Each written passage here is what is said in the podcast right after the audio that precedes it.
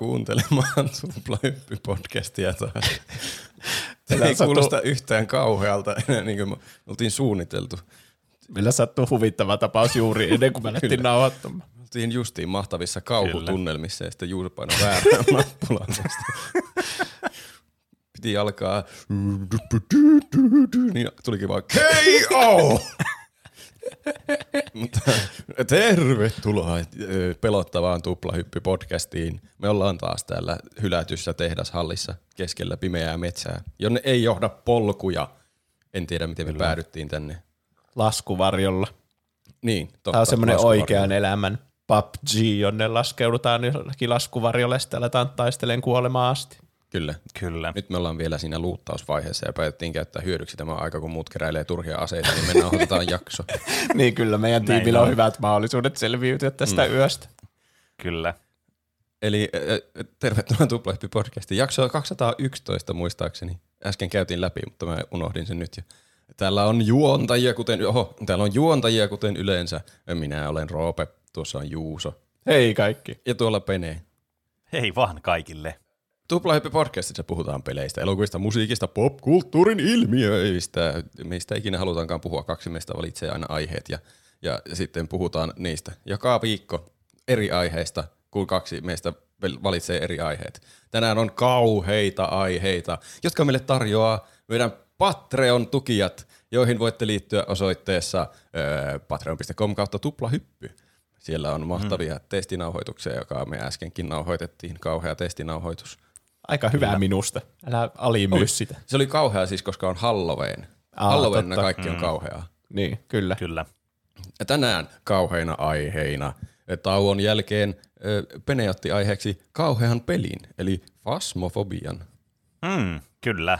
Ajattelin, että tämä ilmestys, joka tuli tuossa muutamia vuosia sitten, niin on vallannut tämmöiset kooperatiiviset tota noin, niin kauhuseikkailut kyllä niin kuin oikein urakalle ja luonut tuommoisen oman niin kuin, melkein tuommoisen minigenren sitten, niin puhutaan tästä jännittävästä fasmofobiasta sitten tuossa tauon jälkeen. Mm. Ennen sitä, ennen taukoa itse asiassa on Juuson aihe, joka liittyi ö, t- viikon kysymyksenkin kerran pelottaviin peleihin, jotka ei kuitenkaan ole kauhupelejä. Niin, tai pelottavia hetkiä näistä peleistä. Mm. Aivan. Me ollaan puhuttu aika monesti mielestäni kauhupeleistä sille, niin kuin, että ollaan kokeiltu kauhupelejä ja kerrottu niistä, ja mäkin olen tehnyt mm. aihe jostakin Five Nights at Freddystä, ja Pene on tehnyt Amnesiasta, ja mä oon pelannut joskus Grannia, joka oli ihan hirveä. Ja... niin, mä halusin vähän vaihtelua. Milloin puhutaan semmoista peleistä, mitkä ei ole kauhupelejä, mutta niissä on niitä pelottavia hetkiä, jotka tuntuu ihan, että vitsi, mä avasin vahingossa kauhupeliä. Niitä niin. riitti, kun alkoi muistelemaan. Mm. Ja sitten selvästi riitti myös kuuntelijoilla, kun kysyttiin viikon kysymyksenä tosiaan Instagramissa, Twitterissä ja Discordissa, mikä on pelottavin kokemasi hetki ei-kauhupelissä. Me tarvitaan onkin semmoinen salaman isku ääniefekti, sekin olisi aika hyvä. Voin tehdä sen. Joo. No nyt käytetään tuota aina jatkossa. Joo. Aloitetaan vaikka näistä meidän muisteloista. Aika moni niistä, mitä mä olin kirjoittanut ylös alun perin, niin tuli siellä viikon kysymyksissä, joten käydään niitä sitten siellä. Mm. Mm. Mutta käydään semmoisia, mitä ei mainittu, niin vaikka tässä alussa, niin ainakin me saadaan äänemme kuuluviin. kuuluviin. Niin, kyllä. Me voi olla sille, että no miksi me sanottiin tässä podcastissa ennen kuin te sanoitte tuossa teidän viestissä, niin eat my shorts. niin. Jep. Me ehditään kertoa omamme ennen kuin se toinen PUBG-tiimi tulee ja tappaa meidät. Niin. Niin joo. Jep. Se muuten selittää se KO-äänen kanssa. Aivan Joku totta. toinen ammuttiin selvästi. Niin, totta. Niin. Vissiin. Kaikki palaset loksahtelee paikoilleen. Ensimmäisenä mulla tuli mieleen Bioshock. Siinä on tietenkin paljon pelottavia hetkiä, mutta en Kyllä. laskisi sitä kauhupeliksi, koska se on semmoista toimintaa ja mm. se on melkein niin kuin first person shooter jollakin semmoisella pienillä, mik- miksi sitä sanotaan, semmoinen simulaatio System Shock-tyyppisillä Deus Niin, Ex kyllä. jutuilla Jep. kanssa. Immersive sim-elementeillä. Niin, Se just tuntuu se. vähän rajatapaukselta. Se Mm. setting on semmoinen jotenkin kauhuinen. Niin, mutta Se, musta, Niin, se on kyllä ihan totta. Ja se on kyllä kieltämättä peli, mikä mullakin tulee niin kuin ekana mieleen tuosta kysymyksestä. hmm, ehkä kun peligenre, kun on peligenre, joka on kauhu ja se on niinku se päägenre siinä. Niin, Mutta tavallaan kauhu ei edes ole semmoinen niinku peligenre, vaan se on enemmän semmoinen Niin. niinku, semmoinen teema, mihin sopii eri muita genrejä. Se on ihan totta. Niin. Joten mä yritän vesittää heti tämä aihe heti alkuun. Mutta Bioshockissa on paljon pelottavia kohtia, ja mikä mun mielestä on pelottavin ja jäänyt mulla mieleen, joka mua karmasee joka kerta, kun mä pelaan Bioshockia uudestaan, on semmoisen kentän kuin Fort Frolic, jossa niinku, kun on käynyt semmoinen jäätävä vesivahinko, siellä on pimeää ja valot välkkyy ja kaikkea. Mm. Lattialla on semmoinen 10 sentin kerros vettä. Ja kun sä meet sinne alemmas ja alemmas, niin kun seuraat sitä veden valumista sinne kellariin asti, niin siellä sä kohtaat semmoisen huoneen, kun sä meet sinne, niin heti valot sammuu ensimmäisenä. Ja siellä on semmoisia päättömiä mannekiineja vaan siinä huoneessa. Ja sä näet siellä pä- päätyssä on jotain luuttia, että okei. Mun on mentävä tonne vähän kriipiä, mutta okei. Ja kun sä meet sinne, niin ja katselet ympärille, niin oho, osa näistä mannekiineistä liikkuukin silloin, kun sä et katso niitä. Okei, mm. ei, ei vielä soita hälytyskello. Ne on Ei tässä vaiheessa vielä. Niin, vähän niin kuin ne ei tee mitään, ne on vaan aivan paikallaan, mutta selvästi ne on niin kuin vaihtanut paikkaa ja asentoa. Mm. Ja sitten, kun sä käyt siellä luutilla ja katsot taaksepäin, niin saatana aivan siinä sun naaman edessä, on sun takana on yksi semmonen ja sitten juuri kun sä et sitä säikähtää, niin se muuttuu semmoiseksi vihollisiksi ja alkaa hyökkäämään sun kimppuun. Mm. Ja se tuntuu, että se koko kenttä, se Fort Frolic ja se, varsinkin ne pimeät alueet siellä, jossa ne valot räpsyy, niin siellä on hirveänä niitä vihollisia, jotka on paikallaan siellä. Ja sulla tulee semmoinen karmiva olo, kun sä tiedät, että "Oh, tuossa on vihollinen ja se voi hyökätä mun kimppuun minä hetkenä hyvänsä. Mm. Mm, Joo, siis toi kieltämättä niin kuin on se, se, niin kuin se the-hetki, missä tulee se niin kuin kauhufiilis kaikista eniten ilmi siinä Bioshockissa. Mm. Ja toi on niin kuin se, mikä mullakin niin kuin on painautunut tuonne mieleen, palannut johonkin semmoisen mielen lokeroon, semmoisen paikkaan, että sitä ei voi enää, niin kuin, tiedätkö, se on permanently, pe- permanently, se on pysyvästi siellä kaivoissa nyt tässä lokerossa. Niin tuo hetki, kun sä käännyt ympäri ja sitten ne onkin, ne tulee niitä splicereita sieltä ja se on kyllä siis, se kyllä on kuumottava paikka. On. Hmm. Ja sitten, Varsinkin kun siinä se, se kuumottavuus tulee siinä, kun sä et odota yhtään sitä, sitä ku- kuumottaa, sitä kauhuelementtiä siinä, kun siihen mennessä siihen peliin. Että vaikka siinä on semmoisia niin kuin thrillerimäisiä hetkiä ja vähän semmoisia, on nyt valot välkkyy täällä ja tuolla on noita vihollisia, niin se ei tunnu kauhupeliltä. no Ja ei. sitten se hetki tulee jotenkin ihan yllättää. Ja sitten varsinkin kun semmoiset hetket on tosi pelottavia, missä asiat liikkuu silloin, kun sä et katso niitä, niin se on niin kuin tosi kuumottavaa. Niinpä. Mm. Ja sitä, sä et ole tottunut Bioshockissa aikaisemmin siihen, että sä käännyt mm. ja joku asia on liikkunut sillä aikaa, niin heti herätyskellot, hälytyskellot, sorry. Heräyskellä. Kuulostaa kyllä pelottavalta. Mä katsoin sen YouTubesta kanssa sen kohtauksen, niin siinä soi just semmoinen musiikki, tiedätkö, semmoinen Mm. mikä tekee kaikesta automaattisesti niin kuin sataa kertaa pelottavampaa. Kyllä, Sä semmoinen kuulet- tosi matala taajuuksinen semmoinen drone-ääni, niin se on Niin. kyllä, se aina toimii. Mm. Ja sitten sä kuulet sieltä yläkerrasta, kun siellä tömistelee semmoinen Big Daddy ja sitten si- sekin mm. päästelee niitä omia murahuksia, niin hirveä semmoinen creepy olo jo valmiiksi. Mielestäni ne Big Niin. Daddit oli aina pelottavia. No Varsinkin joo, ensimmäinen, mikä tuli vastaan, että "Ää, näistä minä olen kuullut, nämä on hirveitä. Ja sitten kun mä en vielä pärjännyt sille yhtään, niin se meni pelottavasta turhauttavaksi ja pelottavaksi ja meni siinä välillä koko ajan. niin, Mm. Millään me ei ollut voittaa sitä. jep. Mitä hetkiä teillä tulee mieleen? No, mulla toinen, ehdottomasti tämmöinen samanlainen, mikä mulla tulee mieleen, niin on ö, Outer Wilds. Kyllä, No sen joo. mäkin kirjoitin ylös. Se on täynnä tämmöisiä mun mielestä. Kyllä, ja se on siis pelottava vähän niin kuin eri syistä. Tai siis on sielläkin niitä semmoisia niin kuin, semmoisia, niin kuin, tiedättekö, klassisia semmoisia kauhuelementtejä, että tulee joku monst, no, vai, tai semmoinen, niin kuin, että tiedätkö, voi tulla joku yllätys silleen. Vähän niin kuin joku monsteri tulisi jostain, tai joku juttu tulisi jostain, mitä sä et odota, tai oot jossain pimeässä ja tämmöisiä. Niin siinä on sellaisia, mutta jotenkin se semmoinen niin kuin, se kauheus myös tulee niistä semmoisista tavallaan meidän elämää suuremmista tämmöisistä hetkistä, jotka on pelottavia, niin kuin vaikka, että sä niin. Meet jonnekin planeettaan vai, tai jonnekin mustaa aukkoon tipuut mm. tai tämmöisistä. Se Jep. oli pelottavimpia asioita pitkään aikaan peleissä, se musta aukko siellä yhden Niin planeetan oli, sisällä. kyllä. Mulla Siis- meni ihan todella kauan ennen kuin mä menin, siis vahingossahan sinne tippui ja se on aivan hirveä kokemus. Kyllä. Joo. No Mä pelasin siinä vaiheessa vielä VR, sitä modia. Ja se on, niinku, se on oikeasti semmoinen, niinku, sanoin kuvailematon semmoinen kosminen kauhukokemus, mm-hmm. kun sä tiput mustaa aukkoja ja ilmestyt jonnekin toisealle avaruuteen ilmaisualusta leijumava. Hyi Niin, helvetti, kyllä. se niinku vieläkin mm. puistettaa mua. Vaikka se tuntuu ihan Jep. jotenkin järjettömältä pelätä tuommoista, että tämä on peli. En mä tässä voi pelätä mm.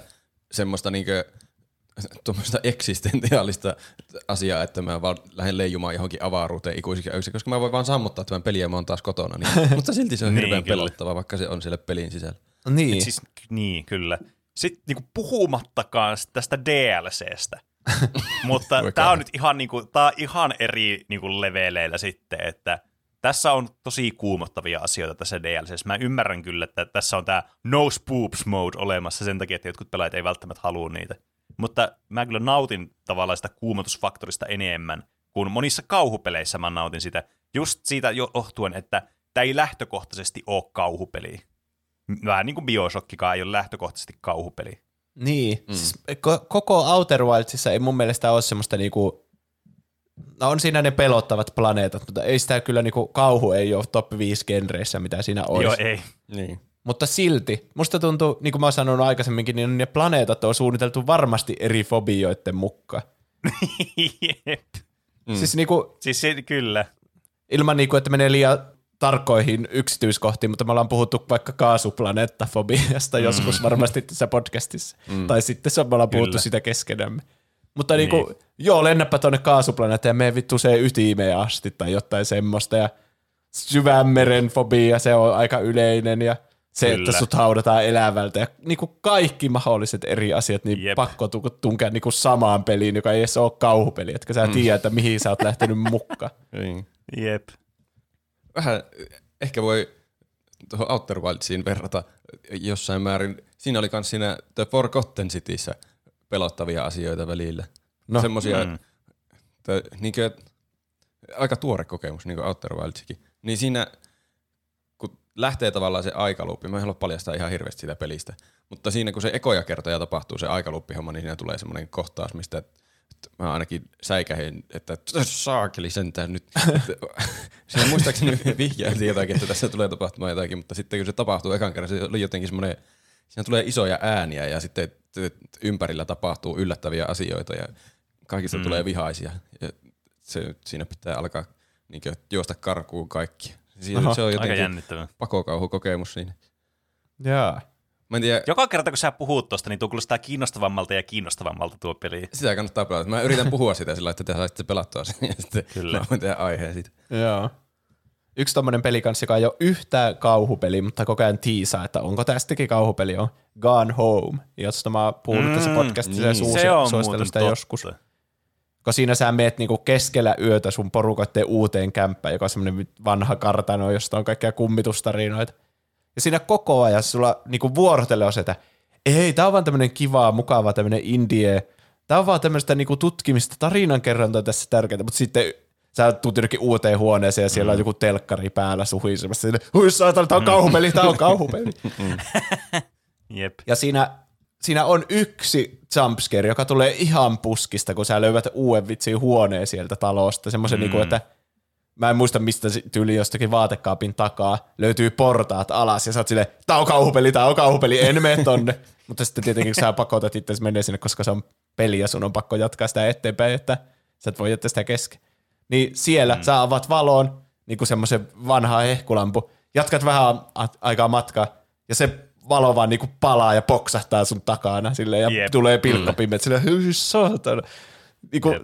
just niitä hetkiä, että tää on kauhupeli, en Niin. niin. pelaa enää ikinä. Se on kyllä hassu peli. Siinä on tosi tavallaan pieniä tommosia, ei ole mitään semmoisia jättisäikäytyksiä, mm. mutta tuommoiset Niin. pienet asiat tekee sen tunnelman kanssa siitä jotenkin hirveän, Mm.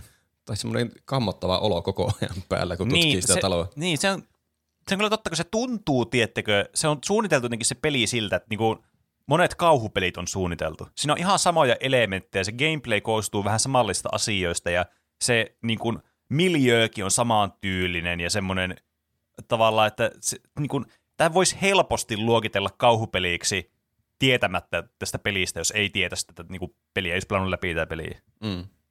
Et tässä Niin. helposti tulee semmoinen pelottava tunne myös siitä, koska sä olo, niin kuin sulla on ennakko-odotus ennakko-oletus on, että tämä on kauhupeli, kun tämä on niin samaan tyylinen monien kauhupelien kanssa. Mm. Niinpä. Mennään seikkailemaan tuommoiseen tyhjään taloon. Niin. Ja sitten siellä pihalla on ukkonen, ja välillä ne tietenkin salamat iskee siellä ja kuuluu sitä ukkosääntä, mm. niin ne on ilmeisesti, mä katsoin jonkun haastattelun siltä kehittäjältä, että ne vaan tulee ihan randomisti, että niillä on vaan semmoinen iso luuppi, jossa on niitä ukkosia laitettuna siihen. Mutta sitten mm. sulla tietenkin alkaa semmoiset vainoharrat heräämään, kun sä pelaat sitä, että oh, mä tulin tähän huoneeseen ja heti iski salama ja kaikkea. Vähän niin kuin Jaa. etit semmoista, niin kuin, että tämä on niin. käsikirjoitettu tämä, että tämä säikäyttäisi, mutta vaikka se ei oiska. Mm. Jep. Mulla on vielä pari, mitä mä haluan tässä mainita vielä ennen kuin mennään niin, muihin kommentteihin. Antaa tulla. Niin, niin, ö, no yksi semmoinen, mistä mulla ei henkilökohtaisesti, mä oon pelannut peliä, mutta mä en ole vielä niin pitkällä tässä pelissä, että mulla olisi tullut näitä pelkosäikytyksiä, niin on Subnautica, mikä varmasti mm, monesta on semmoinen kuumottava peli nyt muutenkin, kun siinä ollaan todellakin syvällä merellä, me mennään siellä ja jos on syvien paikkojen kauhu, niin tämä on varmaan siis ihan pelaamiskelvoton peli, että tämä ei vaan niinku pysty pelaamaan tätä peliä. Mutta mä en ole tosiaan törmännyt vielä itse näihin kuumotuselementteihin. Mutta yksi peli, missä mä oon säikähtänyt varmaan eniten kertoja missään pelissä, niin on Minecraft. Aa, niin, no joo. Se, aika moni kuuntelija jakaa tämän sun mm. kanssa. Kyllä. Siis siinä, siis varmaan enemmän kuin missään kauhupelissä yhteensä on säikähtänyt Minecraftissa näitä, niin yhtäkkiä tulee joku creeperi tai yhtäkkiä naama eteen pasahtaa joku vihollinen tai jotain mm. muuta jostain pimeästä. Alkaa siis tapahtuu vai? jatkuvasti. Alkaa kuulua vai jostain Jep. Ja sitten niin. perkele, jostain syystä pelin kehittää ollut sille, että haha, tää on hauskaa, että kun täällä luolassa, niin välillä kuuluu semmoisia ääniä vai jostain kaukaa tämmöisiä niin. semmoisia ihme kauhuääniä vittu. Siis Minecraft on jotenkin lähtökohtaisesti kuumottava. Siinä on jotenkin todella yksinäinen olo koko ajan. Niin on, niin. se on totta. Ja sitten kun sä oot, vaikka sä oot siellä maan pinnalla, niin on yksinäinen ja sitten semmoinen outo olo. Sulla on koko ajan semmoinen, että joku kattoo sua. Mm. en mä tiedä, onko teillä semmoista, kun te pelaatte Minecraftia? En mä oon miettinyt kyllä. Onhan siinä tietenkin. Mä, jo, mulla joskus oli tommonen olo. Ihan niin kuin just tommonen, mitä sä liität. Varsinkin silloin joskus beta-aikoihin, kun se oli vielä vähän semmoinen hiomaton se peli. Ja joskus saattoi tulla siis, varsinkin kun piti pelata huonolla koneella, niin piti pelata sitten semmoisella todella lyhyellä niin kuin render distanceilla, tulee se fogi tosi lähelle. Niin se tuntuu ihan jotenkin Silent Hillsiltä se peli silloin. niin. Semmoista kauhupeliltä. Ja onhan siinä niitä endermaneja ja kaikkea. Niin on siinä ihan selvästi laitettu semmoisia kauhuelementtejä, zombeja mm. ja niin, muuta. Kyllä. Kyllä. Mä en ole hirveänä pelannut Minecraftia. Se oli joskus kauan kauan sitten mun mielestä testailin muutaman kerran. Ja Mä en muista, että oliko mulla tuommoista, kyllähän siinä on vähän yksinäinen olo, mutta enemmän mun mielestä pelottiin aina kun tuli yö ja sitten piti ää, mm. nyt pitää mennä johonkin turvaan, kaikki tuhoaa. Mutta vaikka mä en pelannut millään vaikealla vaikeusasteella, mutta en ollut niin, niin kokenut, että se pelotti kuitenkin. Jep. Tuleeko Roopella muita pelejä mieleen? Ehkä mä vielä mainitsen sen, mikä meillä tuli viime jaksossa esille jonkun kommentin myötä. Tämä on kyllä varmaan vähiten pelottava peli, vähiten kauhupeli näistä ei-kauhupeleistä. No Super Mario 64 on se helvetin ankerias siellä vesikentässä. Ah, niin joo. Niin se on jotenkin, todella, se on vielä tänäkin päivänä aika pelottava, koska se tähti, mitä se kantaa siellä pyrstön perässä, niin se on vaikea osua, koska ne, se uiminen on tosi epätarkkaa, tai sitten mä en vaan osaa mm. tehdä sitä. Niin sitten se niin. aina, että osunko mä tähteen, osunko mä tähteen, en osunut, voi helvetti. Ja sitten mm. pienenä vielä, se varmasti iso osa tästä on sitä, että mä olin niin nuori silloin, kun mä ensimmäisen kerran näin se ankeria. Mutta kun se hyökkii sieltä, sieltä ikkunasta, laivan ikkunasta ja silloin ei ollut yhtään varma vielä, että mikä niinkö triggeraa sen lähtemään ulos sieltä ja miten sen, mm. niinkö, kun sehän pitää saada ulos sieltä, jos haluaa sen tähden, niin sitten pitää pyöriä niin. ympärillä, sillä öö, tuleeko se kohta ja sitten se heti hyökkii sieltä ja kuolee siihen. Kamalaa. Niin. No joo. Siis toi, toi on kyllä, siis miksi johonkin lastenpeleihin niin aina pitää, tai siis niinku lastenpeleihin, siis semmoista pelit, jotka on suunnittu, että lapsetkin voi pelata niitä, niin miksi sillä on aina tommosia traumaattisia asioita? Yksi niin. semmoinen traumaattinen muisto mulla on aina ikuisuuden ski-free-pelistä, kun sieltä tulee sattaa mörkö sieltä jostain puun takkaa ja seuraamaan sua. Ja mietitty, mikä turbonäppäi oli, mistä pääsin nopeampaan, niin me aina kuoltiin sille kaverin kanssa. niin jotenkin aina tämmöisiä aivan ihme juttuja. Ne varmaan niinku pelottaisi nykypäivänä, jos pelaa sekaa kertaa.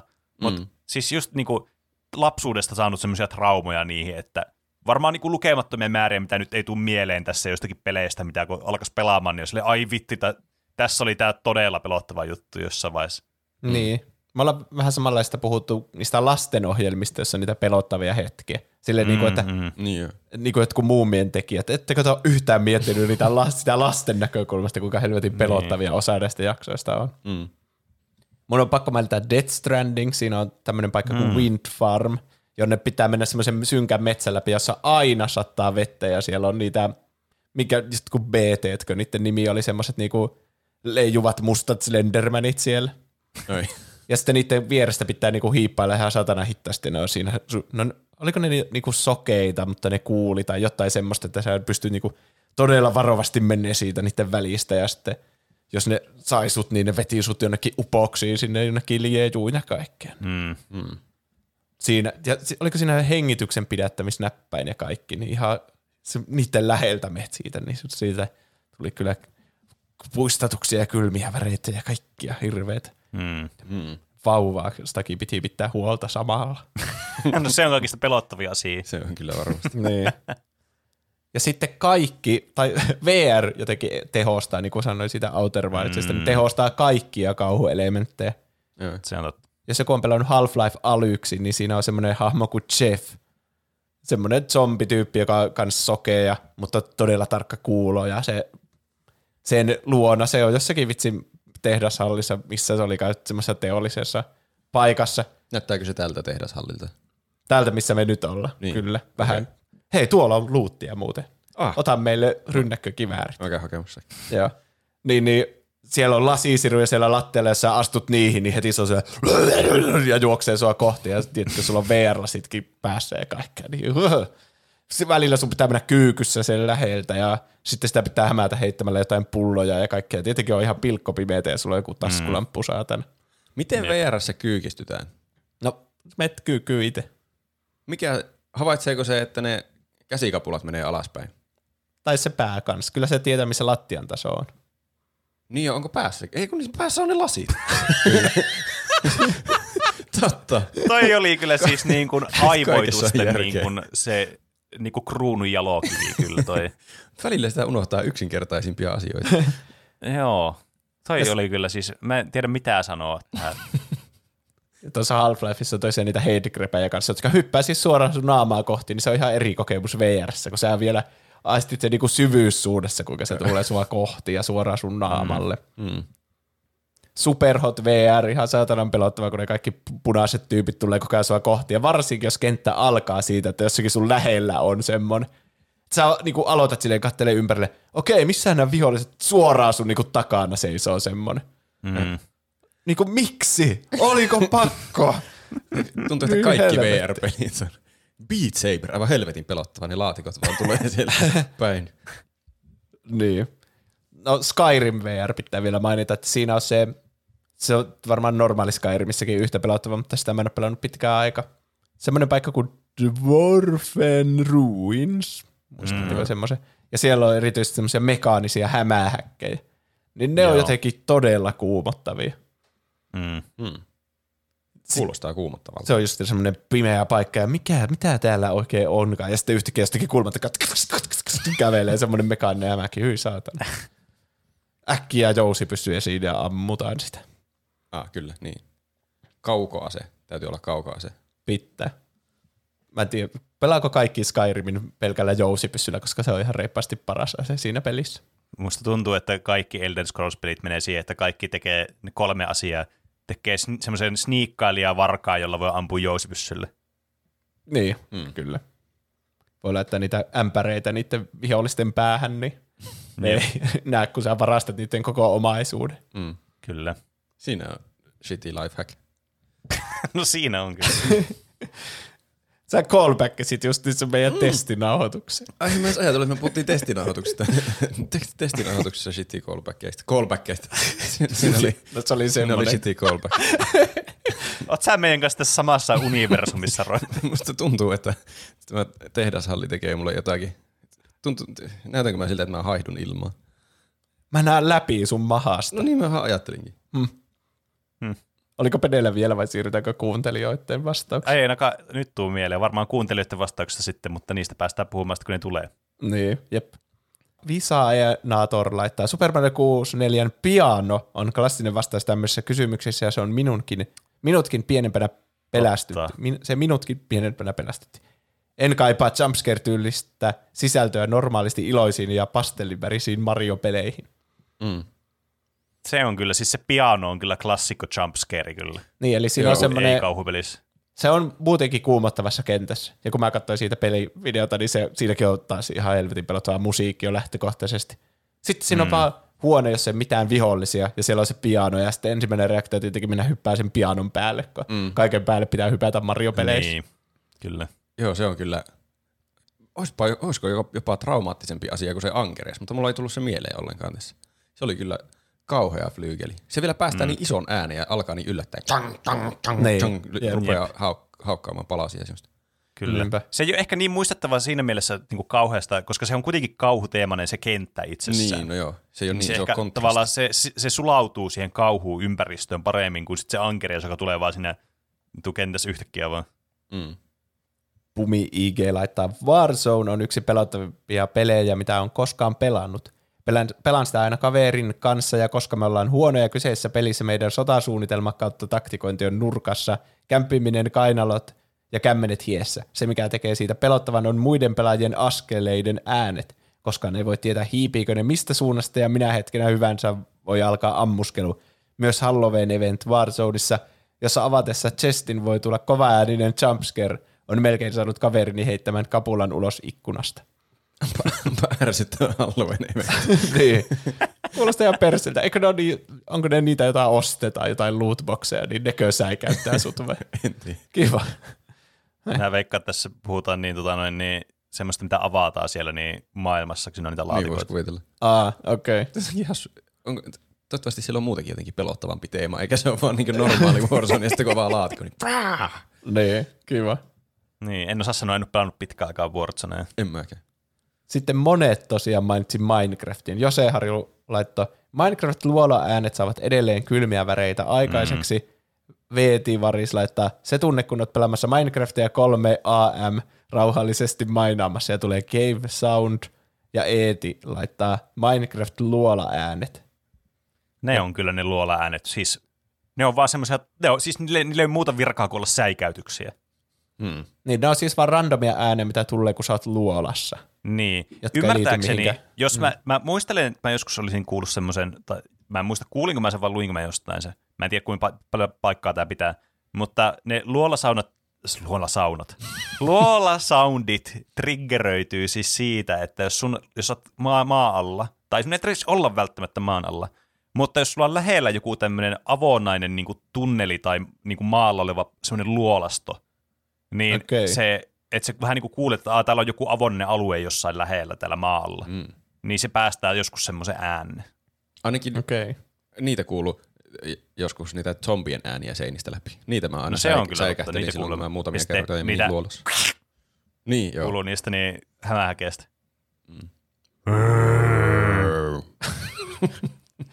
Eikö ne Endermanitkin puhu jollakin takaperin äänellä tai jotenkin kummallisesti? No ja semmoinen, Ah, Se liian söpöltä kuulostaa. Ei, mun mielestä ne kuulosti pelottavimmalta. Pluekkanan laittaa Minecraft. En olisi ihan heti uskonut, että peli, jossa hahmot on palikoita, aiheuttaa niin paljon ahtaan paikan ja pimeän pelon oireita, kun seisoo luolastossa sihinä äänten ympäröimänä yksin soihtu ja puolikas miekka kädessä, niin siinä yleensä tulee vähän kotia ikävä, vaikka se on rakennettu dirtistä. Tämä tuli ihan jotenkin puskista toi anglismi tuohon. aivan bushista. Vaikka mä niin ymmärrän tämmöisissä pelitermeissä, niin kun puhutaan jostain mm. tosi spesifistä peliasiasta, niin sitten jotenkin englanninkielinen termi on parempi kuin suomenkielinen. Hassu, että Minecraftista tulee ahtaan paikan kammo. Se tuntuisi, että jos jossain ei tulisi, niin siinä. Koska siinä voi kaivaa niin. tiensä pois mistä tahansa. Niin, se on kyllä totta. Mutta ehkä sitä ei, ei jos siellä tulee zombilaumoja vastaan, niin ei alkaa kaivamaan. Pitää taistella. Niin. Onhan se kivi aika, siinähän kestää kauemmin sitä Niin. saa hakattua. niin. Riippuu mikä työkalu on toki. Mm. KBNPRNZ laittaa Far Cry 4 Darkest Prison tehtävä.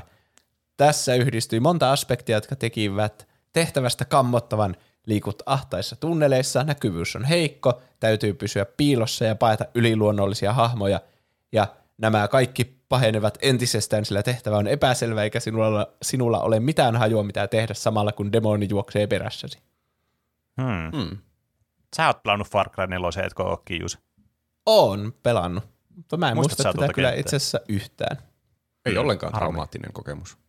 Ei, ehkä mä olin liian peloton siinä vaiheessa. Mm. Ehkä. Liian rohkea ihminen. Nuo, Niin. Nuori, joka ei pelännyt kuolemaa. Noista on kyllä tosi paljon aina kaikkia DLC Season Pass-juttuja, että tuo ihan hyvin voi olla joku semmonenkin. Niin, Mm. joo, totta. Ja Niklas Laine laittaa, äkkiseltään tulee mieleen Far Cry 6 pelin Stranger Things-teemainen sivutehtävä. Synkässä Upside Down maassa vähäisillä panosmäärillä pitäisi päihittää liuta täysin uusia ja normaalia vahvempia vihollisia. Kentässä myös musiikit ja ääniefektit tuovat lisää jännitystä. Hmm. Siistiä, että siellä on joku Stranger Things-teemainen No on. Joo, en ole tiennyt juttu. toisesta. No niin. Noissa molemmissa tuota teemaa, että ei oikein tiedä, mitä tehdä näille vihollisille. Tai semmoinen epäselvyys luo monesti sitä kauhua. Mm. Niin on. Se on ihan, ihan totta, että ei niinku, tuntuu, että on avuuton. Niin siinähän tulee helposti kauhun tuntemuksia. Tulee semmoinen taistele tai pakene reaktio, niin sitten pakeneminen tuntuu luonnollisemmalta. Mm. Niin. Se tuli mulla justiin Bioshockissa monesti, kun tuli semmoinen Big Daddy vasta. Vittua mä tälle, että mulla on hirveän vähän panoksia ja mikään ei tehoa tuohon hyvin. Se on ärsyttävää, jos on semmoinen niinku käsikirjoitettu asia, että et sä voit tappaa jotain, vaikka sulla olisi aseita. Tiedätkö, niinku, jos joku Resident Evil 7, vaikka siinä on se vitsin perhe siellä niitä Niin. hi- hilbilejä. Niin jossakin tietyissä kohti niitä ei voi tappaa, vaikka sä niinku räiskisit sun kaikki panokset. Se on aika huono tommoseen selviytymiskauhupeli. Mm. Niin, se, se on kyllä totta. Varsinkin semmoinen, niin kuin monessa pelissä, niin kuin oli se nyt niin kuin kauhupeli tai ei, niin se pelottavuus kaikkoa kaikista parhaiten sillä, että se alkaa huokumaan semmoinen ärsyttävä game designi. Niin. Se, Niin, just, just semmoinen vaikka tuo, että tulee tuommoisia skriptattuja tilanteita, että sä et voi vaikka tehdä jotakin, mikä tuntuisi luonnolliselta, että sä voisit tehdä, niin siinä tulee semmoinen, tai sitten semmoinen, että sä kuolet jatkuvasti jonkin samaan kohtaan, kun se tulee se morso tai mikä lie alieni sieltä tulee, niin siinä jotenkin se turtuu todella nopeasti tuommoiseen kauhusettingiin. Joo, mm. siinä se mitä mä vastapelasin, se kauhupeli, se Visage, niin siinä mm. oli just semmoinen, että siinä oli joku esine, mikä piti laittaa semmoiseen niinku autotallissa semmoiseen puristimeen ja sitten puristaa se sillä rikki.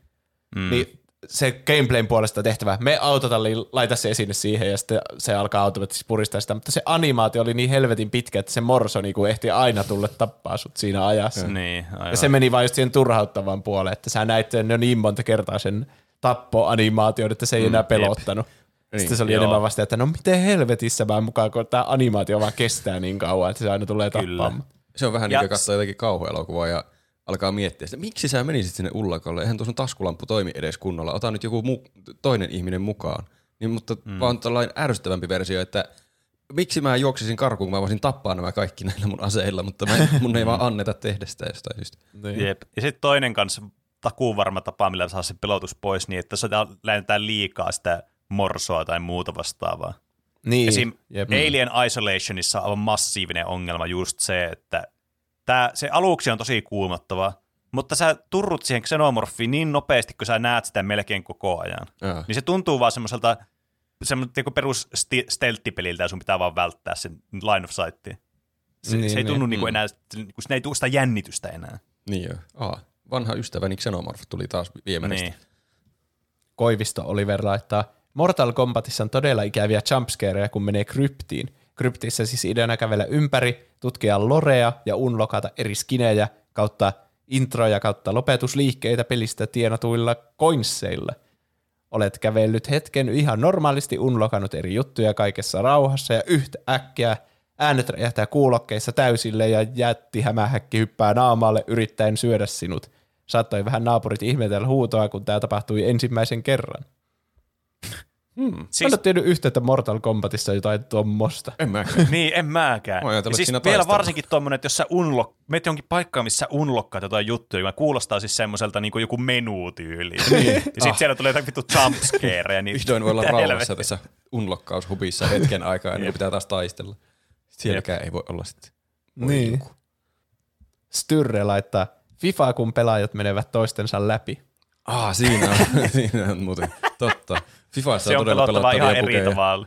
Kannattaa katsoa YouTubesta jotakin FIFA-pukeja, ne on todella pelottavia. Mä oon nähnyt koosteen siitä, kun ne suutelee toisiaan ne pelaajat siellä. Se on aika huvittava.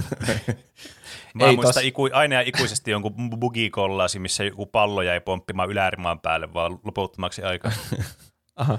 Siinä, jos on pelannut joskus sitä peliä, niin kaikista pelottavimpia on varmasti semmoiset, kun katsoo jotakin, että no niin pallot menee puolustajien jaloista läpi ja sitten ne jotakin aivan perunoi aivan omia ne pelaajat siellä, ja kun miettii, että kun mä pelaisin tuota, niin lentäisi ohjaimet ikkunasta. Se, Niin. voi että nyt nousee taas FIFA viha pintaan. Oh. Vaihdetaan äkkiä aihetta. Vaihdetaan aihetta. Nyt tulispa nyt joku tuolta nurkan takaa, niin mä lataisin tämän konekiväärillisen siihen. Hyvä. Me ollaan, siis, me ollaan siis täällä tehtaassa. Tuo liittyy vaan siihen, että me ollaan täällä tehtaassa tässä. niin kyllä. Kyllähän kaikki sen muistaa. Hyvä. Ei tos- tuo pois kontekstista. Ei tosiaan. Eniten ehkä pelännyt Maximo 1 PS2 vikaa pomoa, kun huone on pimeä ja yrittää hiipiä selän taakse ja näyttää kamalalle. Mutta en tiedä, onko tämä kauhupeli lopulta. Vaikuttaa myös, että olin junnu silloin. Jotkut sotapelit myös karmii. Tosin onko sotapelit kauhua? Hmm. Aa, siinäpä vasta Siinäpä kysymys. On ainakin kauhu tämmöisiä subteemaisia tota noin niin, tämmöisiä niinku shooteripelejä, jotka on niinku päällä asiallisesti semmoisia niinku, niinku shooteri shooteri tyylisiä, mitä voisi kuvitella. Joku mm. Fear mulla tulee nyt aina mieleen ekana näistä. Niin, kyllä Joo. Call of Duty monesti tehdään sillä, että se sota on vaan semmoista sankarillista toimintaa, niin, että Mm. jep, vaikka oikeassa elämässä sota on kauhua. Niin. niin. Kvaak, kvaak, sanoo Skifri ja se saatanan lumimörkö. Hei, yes, mä sain kohtalotoveri. ja sitten monta kommenttia tuli Batman Arkham-peleistä, niissä on kyllä hyvin. Ja Tietenkin vaikuttaa, että siinä mun kuvassa tästä kysymyksestä oli myös se Scarecrow siitä, siitä Niin Batman. Arkham-peleistä, niin se ehkä aina saa niitä kysymyksiä enemmän, mutta silti. Pulpo laittaa Arkham Asylumin Scarecrow-kohdat antoivat kovat kuumotukset. Ne tulivat aina yllättäen ja ensimmäisellä kerralla ei edes tiennyt, mitä nyt on tapahtumassa. Ruumispussien avaamisessa ja viimeisestä tuleva jumpscare on jäänyt mieleen. Samassa pelissä kuumotuksia aihe- aiheuttivat myös loppupuolella kohta, jossa hullut pääsivät vapaaksi ja hyppivät niskaan ties mistä piilosta loppupelin ajan. Nappulana traumeja aiheutti Ape Escapein kummitusjuna Specterlandissa. Piti oikein kerätä rohkeutta, että sinne uskalsi mennä. Synkkä paikka ja ärsyttäviä vihollisia. Pokemonin Lavender Town mm. oli myös kammottava, etenkin kun sinne meni aluksi pyörimään ilman Sylph-scopea, mm. jolloin Aa. näki vain kummituksia, joiden kimppuun ei voinut edes hyökätä. Vastustajatkin olivat kuin riivattuja mölistessään välillä siansaksaa ja välillä sielun syömisestä. Kaiken kruunasi vielä kriipeistä kriipein musiikki. Mm, kyllä, se musiikki on kyllä syöpynyt aivoihin. Se on ihan Se hirveä se on kyllä. kuulon. Niin, jo. Ei ihme, että siitä on niitä kriipipastoja, että Kyllä, Japanissa ne niinpä. lapset teki itsari sen takia. No joo. kyllä. No eh- ehkä mun suosikki kriipipasta on noin alkuperäisten Pokemon-pelien kriipipasta. Mm. Niin. Saisunaali laittaa Batman Arkham Asylumin ruumishuone. Siellä on muistaakseni kolme ruumissäkin, joista löytyy toisesta Batmanin äiti, toista Batmanin isä, ja sitten kun avat kolmannen, niin sieltä ponahtaa Scarecrow. Muistan, kun pienenä katsoin isoveljeni pelaavan kyseistä peliä ja säikähdin, säikähdin itseni kuoliaksi sen takia. Saan vieläkin kylmiä väreitä siitä. Ja sitten Lukka sanoo Batmanin, Batman Arkham Asylumissa, kun Scarecrow glitsasi peliin, että sen mukaan alkoi alusta. Joo, se oli aika siisti kohta kanssa, semmoisia neljännen seinän rikkovia. Se niinku Koko peli peli, alkaa alusta. joo, se niinku alkaa ihan siitä introsta asti alusta. Aa, Ärsyttävää. Mä en ole tiennyt tuolla. Onko, minkä, miten, eikö se ala vaan sillä että no mitä helvetti, mikä, mikä tämä juttu on, eikä sillä että apua. Siis siinä tulee, mä en muista, että onko se tuossa samassa kohtauksessa, missä on niitä ruumissäkkejä tälle, mutta tulee semmoinen semmoinen, ja sitten se ruutu näyttää siltä, että se menee niinku ihan glitsiseksi. Sitten se peli alkaa niinku alusta, ihan intro-ruudusta asti. Ja tulee eka katsiini, mutta sitten se eka katsiini on erilainen, koska siinä alun perin Batman saattelee jokeria, joka on sidottuna semmoiseen niinku johonkin, mihin johonkin paareille tai mikä se onkaan. Mm. Niin, mutta se eka kohtaus on vaihdettu silleen, että Jokeri saattelee Batmania sinne. Aa, Niin siinä aivan. niinku tajuaa, että aah, tämä on ehkä, niinku, ehkä tarkoituksella. Aivan. parempi Vai ollut. olisi. niin. Niin. Ja Elis Arturi laittaa, voisin melkein sanoa Batman Arkham Knightissa esiintyvän jumpscarein. Liitelet ympäri Gothamia synkkiä taivaita ja boostaat itsesi koukulla, tartut katon reunasta ja boom! Naamallesi kirkuu joku lepakon ja miehen karmiva sekoitus Man-Bat. Manbat. Tämä oli mullakin yksi, minkä mä kirjoitin listalle etukäteen. Eli kun se aina sillä grappling hookilla menee niinku talon katolle näin, ja sitten niinku naama eelle, ja sitten sulle normaalisti aukenee se Gotham maisema sieltä, kun sä nouset sinne katolle. Mm. Niin siinä on vaan laitettu semmoinen käsikirjoitettu jumpscare yhteen semmoiseen kohtaan, että siinä tulee niinku se vastaan se manbat ja vaan huutaa sun naama. Sitten se on rasittava. Mitä jos se Manbat säikähtää yhtä paljon sitä Batmania? Niin, onhan se Yhtäkkiä mahdollista. tulee vaan mm. sieltä niinku katon reunan takaa joku niin. Batman. Niin. Jep. No, niinku, se on niinku peilikuva. Niin, Mun on kyllä. samassa tilanteessa, vaikka ne on erilaisia. kyllä. Niin. Toinen tämmöinen niin lepakko, no lepakkosäikytys on aika perus, että jossakin tulee lepaakoita, ne huutaa, eli "Pää!" Mutta yksi peli, missä sitä ei todellakaan odota, niin on toi, mikä satana se on se, missä mennään semmoisella pottaboilla, mennään ylös sitä, se joku climbing with jotain, with blah blah blah. Aa, si- sillä moukarilla mennään siellä ruukussa. Mikä niin, climbing over it. Sehän se on se Aha. peli. se on? A getting over it. Getting over it, onko se getting over it? Mun mielestä se on getting over it. Mikä onko siinä joku jumpscare? On. Siis siinä, kun sä menet tarpeeksi korkealle, joo, Getting Over It with Bennett Foddy, niin siinä pelissä, niin tota, kun sä menet tarpeeksi korkealle, sä pääset aika loppuun siinä, niin se tulee semmoinen, semmoinen niinku kirkkotorni, sä kiipeät sitä, sitten siellä tulee semmoinen jumpscare, semmoinen, tulee hulluna semmoisia niinku lepakoita ja kuuluu semmoinen ääni vaan yhtäkkiä. Ja sitten, koska se peli on tehty silleen, että jos, jos sä kuseet, jos sä niinku vaikka heilut, heilut niin kuin alat, se ei vittu niin tälle heilahat oikeasti, niin sä niin tipuut sieltä, ja se tiput jonnekin ihan saatanan kauas siinä pelissä. on kyllä tommonen haista paska säikytys. niin on. Siis se on tehty just sen takia, että sä säikähtää ja sä tiput tosi kauas siinä. Tai ainakin sillä on tämmöinen mekaaninen va- merkitys kanssa. Että ei se ole vaan niinku siinä niinku No Batmanissa. se on totta kyllä. Ja se on kyllä todella vituuttavaa, jos niin käy. Lohikäärmeen radio sanoo, se kun juokset karkuun T-reksiä kautta jääkarhua kautta jättikiveä Crash Bandicootissa ns. Ko- itseäsi kohti. Kyllä joutuu huutaa joka kerta ääneen ja sykeet tapissa.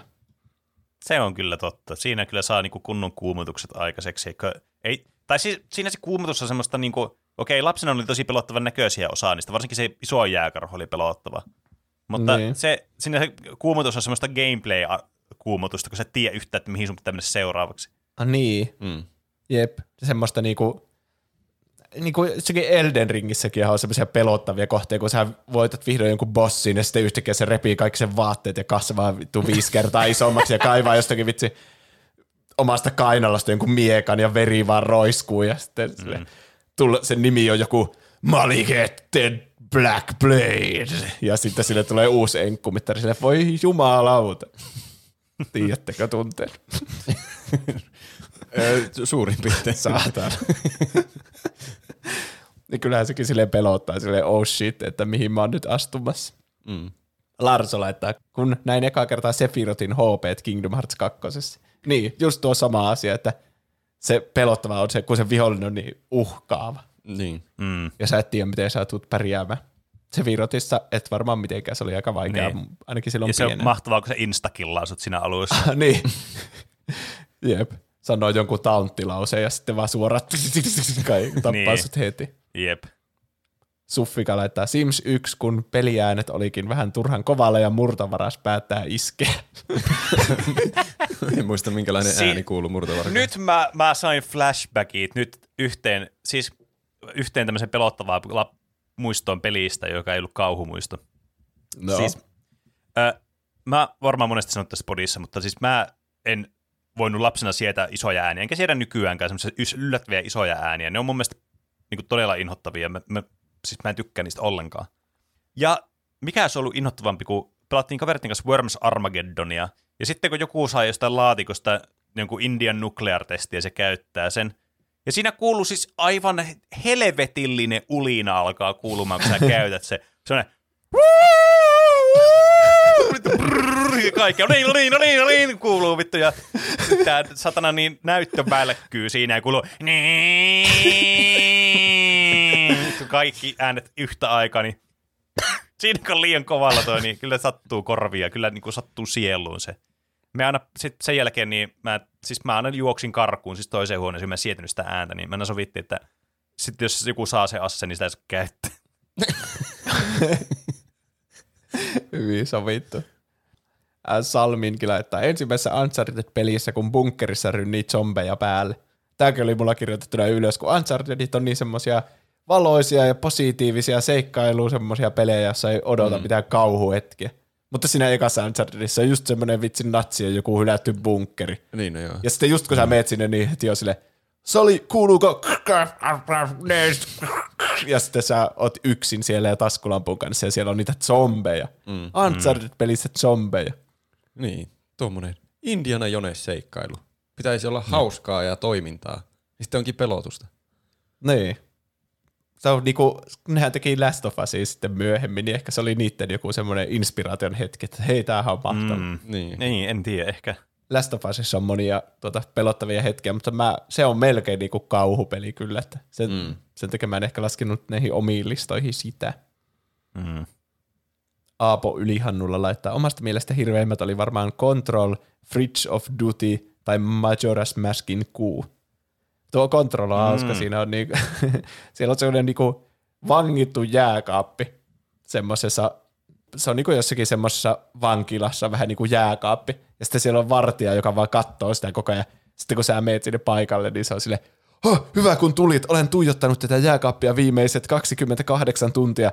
Ja sitten kun sä meet sinne, niin sitten säkin joudut tuijottaa sitä ja se lähtee karkuun sen vartija. Ja oliko se jotenkin, että kun sitä ei kattonut, niin sitä aukasi joku vitsin portaali jonnekin toiseen ulottuvuuteen, jossa oli semmoinen ihme, mikähän se on, semmoinen niin kuin jättitorakka, semmoinen, semmoinen yksisilmäinen, jota vastaan sun pitää sitten taistella.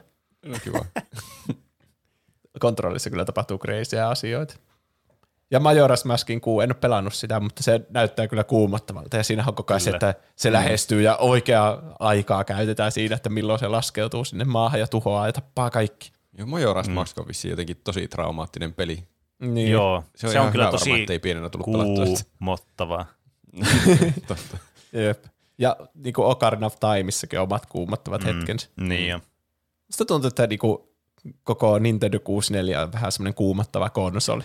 Niissä peleissä Niin. teki semmoinen creepy mm. viba aina. Se on ollut ehkä jotenkin vähän etkyä Nintendo-aikaa.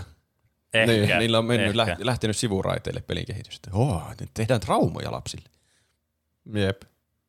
Murdoch laittaa, olin 15, kun lähdettiin sukulaisten kanssa Skotlantiin. Siellä majoitettiin yhden kaverin kämppiin ja sillä oli Xbox 360 ja Fallout 3. Peli oli muutenkin aika jännä, mutta sitten kun menee pimeisiin metrotunneleihin, niin pelotti ihan saatanasti. Siellä vaani niitä kouleja, jotka on melko lailla zombeja. Kuulu askeleita ja sitten rohisevaa hengitystä. Mulla oli vain joku pistooli ja vähän kuteja, niin yritin ryömiä tunnelin läpi. Välillä huomasin, että olin ryöminyt hetken seinään pahki. Sitten, hyvä pahki-sanaa käytetään täällä. Kyllä. Sitten joku kouli hoksasi, niin oli aika korkea pulssi. Olin siis uudessa ympäristössä ja siihen asti pelannut pelkästään PCllä ja PG-13 pelejä, niin ehkä se lisäsi sitten efektiä. Hmm. Xbox 360 jatkuvaa kauhun tunnetta aiheutti se tieto, että se konsoli voi vaan tuhoutua hetkenä minä hyvänsä. Tulee Red Ring of Death ja sitten et voi pelata enää ennen kuin käyt vaihtamassa sen uuteen. Niin. En voi samaistua, kun en ole ikinä omistanut sitä konsolia, mutta Meillä kuulostaa hirveältä. oli monia Xboxia, kyllä muutamahan tuli se punainen rengas. Se oli, se oli aina yhtä masentava tilanne. Siis Ja toi on kyllä niinku uuden. surullista, että toi on niinku ihan normi, että joo, muutamaan tulee tuo punainen rengas. Ne oli niitä jotakin, jotakin ensimmäisiä eriäköhän ne oli. Kyllä se sitten jossakin vaiheessa korjantui, että ne ei mennä, enää mennyt hajalle. Mutta kyllä niitä jotakin, ainakin ne sai vaihettua, että ne ei ollut sillä kaupassa. sillä, No, mitäs ostitte Xbox? Pelatkaa sillä rikkinäisellä. Joo. Dyrenair laittaa, ekat Assassin's Creedit tempaisi mukaansa tokassa pelissä Ezio Auditoren kotikaupunki Firenzessä sijaitsee pelin korkein torni, josta voi suorittaa Leap of Fatein. Audiovisuaalinen kokemus oli sen verran immersoiva, että 5-10 minuutin huipulle kiipeämisen ja maisemien ihailun jälkeen, kun hyppäsi alas, omaa kroppaan iski pelituolissa niin va- vakuuttava putoamisen tunne, että ihan virtsaputkesta vihlaisi, vaikkei kusi tullutkaan housuun.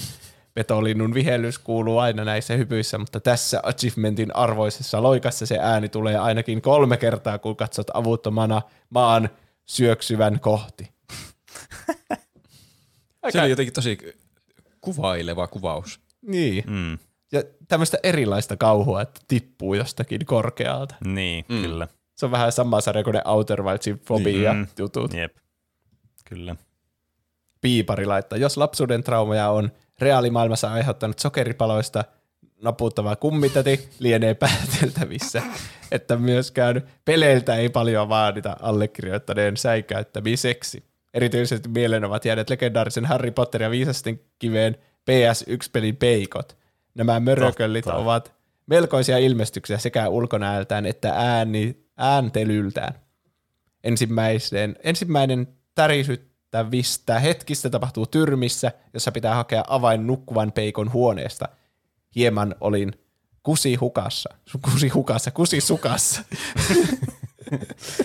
Pelin loppupuolella pitää myös selvittää pökertyneen peikon reitti esineitä loitsimaan, jottei ölli heräisi ja pisteisi pikkuharria päiviltä.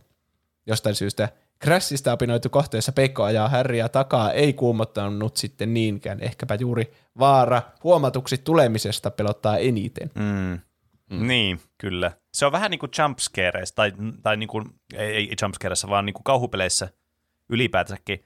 Että se ajatus siitä, että sä, se morsa saa sut, niin pelottaa enemmän kuin sitten se, että se Slenderman saa sut ja siihen tulee sen naama näkyviin siellä. Niin, Niin. se ei ole ikinä oikeasti pelottavaa, kun se Slenderman saa sut kiinni. Se näyttää ihan mm. pöljältä eikä kuulosta mitenkään Niin. erityisen pelottavalta. Niin, se odotus on jotenkin pelottava. Sitten kun Niin. se tapahtuu, niin on siellä, no voi, että. Jep. Niin, jep. Se on jännä, vaikka tietää minkälainen se jumpscare on, niin silti se on hirveän pelottava se niinku odotus. Se, että sä oot siellä Kyllä. metsässä ja Mm. Oo, siinäkin kuuluisi tommonen. Ja sitten sä näet sen vilaukselta, niin se on paljon pelottavampi kuin se, että sä näet sen kunnolla. Mm. Mm. Jep.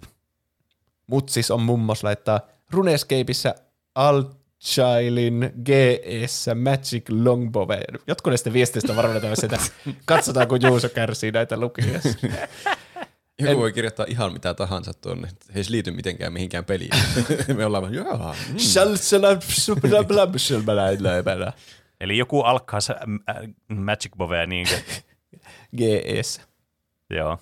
En muista mikä vuosi oli, mutta näin kauhuteeman mukaisesti mulla oli vihreä Halloween maski, joka maksoi noin 120-150 miljoonaa GP. Lisäksi inventorissa noin 100 miljoonaa GP stack.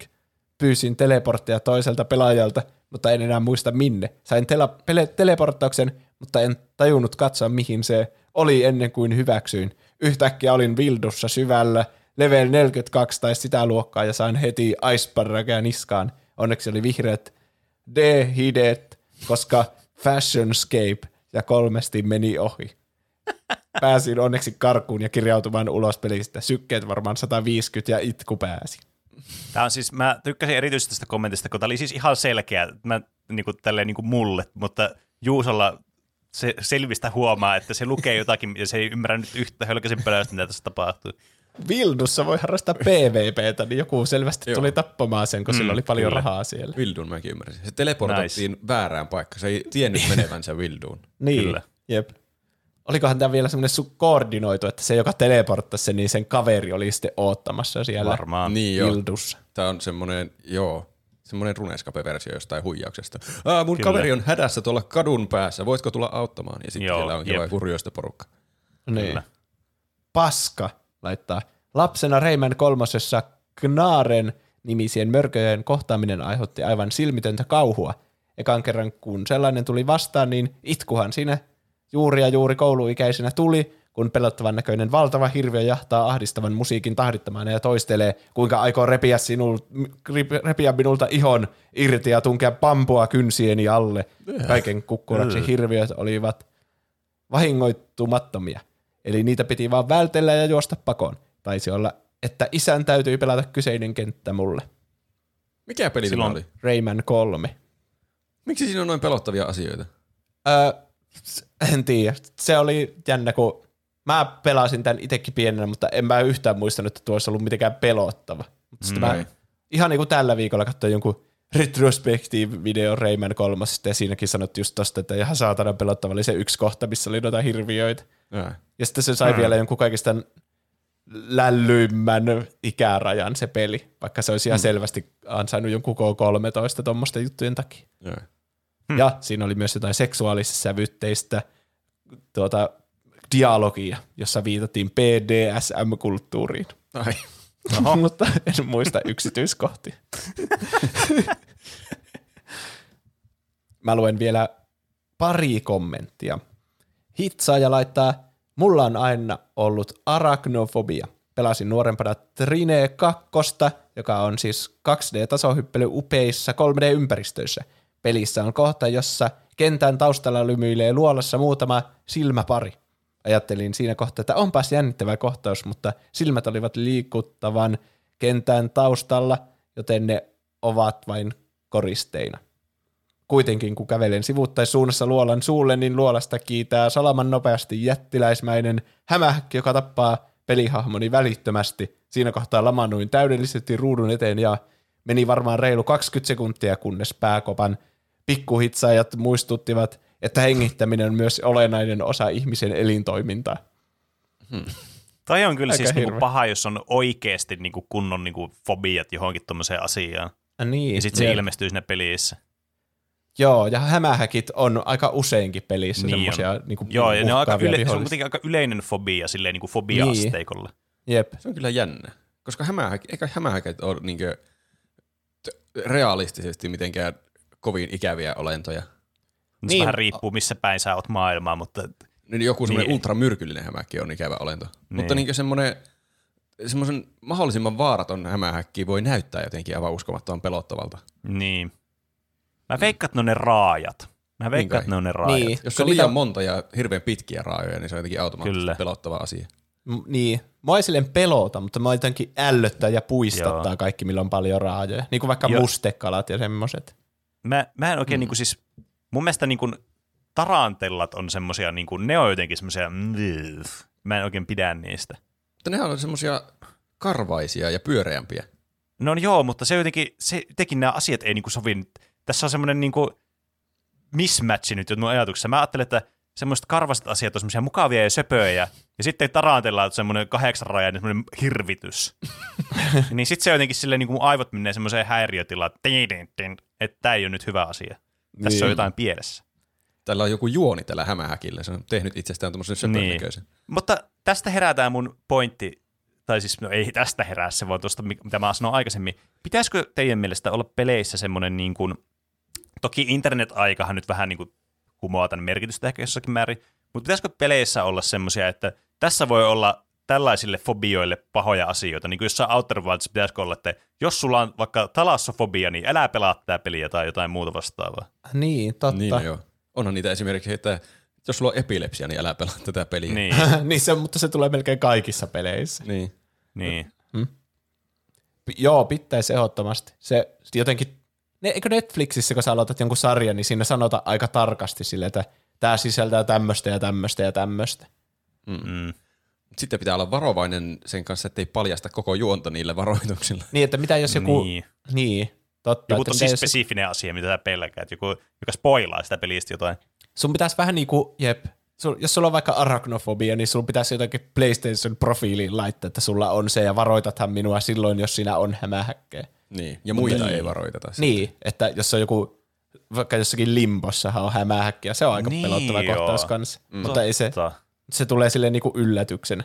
Niin. Totta. Toi on muuten win-win, koska sitten yrityksetkin saa enemmän tietoa sitä ihmisestä, jota ne voi myyä eteenpäin. Aa, Niitä on, dataa. niin kuin, nekin saa jotain hyötyä. Totta. Niin, Kiina maksaisi maltaita semmoista tiedosta, Kyllä, että jollakin on niin. arachnofobia. Kyllä, siksi mä en koskaan kerro mun fobioita tässä ääneen tässä tota, niin, niin, podcastissa. Kukaan ei tiedä, millä sua voi uhkailla. Kovilla Ei. äänillä sua voi uhkailla. Se on kovilla ään, ai niin perkele, sen mä oon paljastanut. Mä en muista mikä peli, mutta joku semi-uuso on semmoinen, että siinä on semmoinen slideri hämähäkkejä varten, että tee niistä semmoisia jotenkin söpömpiä ja pal... Sillä jotenkin, niistä, että jos se laittaa täysille, niin ne on vaan semmoisia niinku mustia palloja pelkästään. Ja sitten jos sä laitat sen puoliväliin, niin ne on jotain semmoisia niinku epä, semmoisia epämääräisiä pehmoleluhämähäkkejä tai jotain semmoista. Vitsi, kun mä en muista, mikä peli se on. Tuo kuulostaa jännittävältä. Mm. Tobai 99 laittaa, tämä on nyt viimeinen, minkä mä luen. Valitettavasti tuli taas hirveänä kaikkia näitä vastauksia. Mm. Mm. Ei kerkeä kaikkia aina lukea, mutta kiitos kuitenkin, kun laitatte niitä, niin valikoidutte sitten joskus tänne mukaan. Kyllä. Kyllä. Tobai 99 laittaa, mulla on kaksi, mitkä hyppää mieleen. Sain joskus PS1 lahjaksi, PS1-lahjaksi useamman demolevyn, jossa yhdellä oli Medieval Mm. Ää, me, mä lukin mä oudolla äänipainolla, niin kuin se olisi jatkunut tosta. Jossa yhdellä oli Medieval. Vai Medieval? Miten se lausutaan? Niin, medieval. Miten se kirjoittaa? Medieval on ainakin sana. Niin, mutta siinä on I. Medi. Mutta se E on isolla. No, se, ihan on, sama. se on vaan hauskasti kirjoitettu, että se voi lausua samalla tavalla. Se on se juttu tuossa. Medieval. Sano se tuolle suomalaiset. Medieval. Tässä lähtien mä sanon kaikki suomalaiset. Turvallinen veto. Peli ei kai suoranaisesti ole kauhupeli, mutta aiheutti pentunan järkytyksiä. Pelissä taisi olla joku käsi, joka kulki sinun perässä kai auttamassa, mutta pienenä en ymmärtänyt. Ja yritin josta sitä kar- vain karkuun, kun pelotti. En tähänkään päivään mennessä ole pelannut peliä vielä. Toinen, mikä Ja mä- tulee mieleen, on veljeni kanssa Little Big Planet 1 tai 2, jossa pelaajat voivat tehdä omia kenttiä ja käyttää siellä custom ääniä, kuvia ja kameran manipulaatioita. Toi on kyllä niinku sosio niinku välittämässä. Näinpä. Kai kaivoimme verta nenästämme, kun etsimme Scary-tagillä. T- ah, sorry, Scary. Mappeja. Ja niitä sitten löytyi. Ää, siellä oppi pelkäämään ja juoksemaan erilaisia murhaajia pakokauhun valtaamana karkuun. Oli aina palattava takaisin kukkakenttien pariin noiden kenttien jälkeen. Aikamoisia tarinoita kyllä kaikille. Kyllä. Oli kyllä. siis varmaan niin pienenä pelottaa asiat paljon helpommin. Niin sitten siellä mm. saattaa olla just tos, tommosia tosi randomia asioita, mitkä, mm. niin, kyllä. Mm. mitkä sitten pelottaa. Mutta tosiaan on niin sitten niitä ihme sadisti Outer Wildsin tekijöitä, jotka tekee sellaisia, niinku, että kaikki pelkäisi niitä ihan helvetisti, vaikka ei olekaan Kyllä. kauhupeli kyseessä. Mm. Jep, tälleen aikuisenakin. Niin. Niin.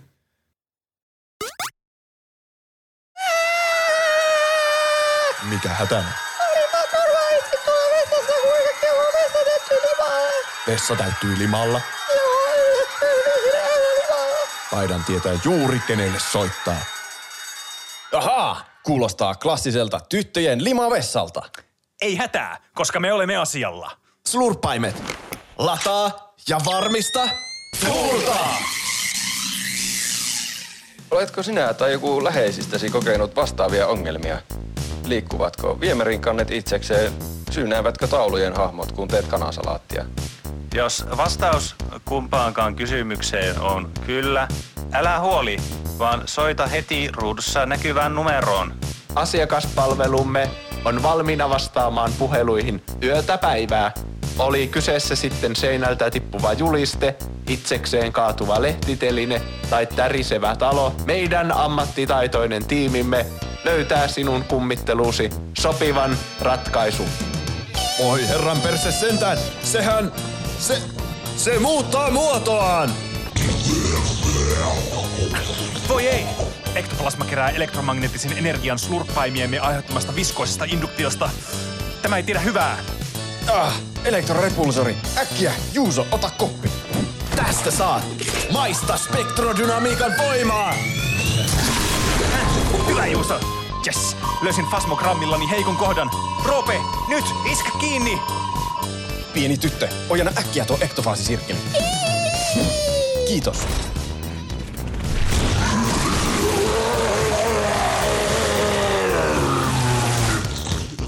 Kiitos tuplapustajat. Tyttöjen vessamme on pelastettu. Oma pustattu!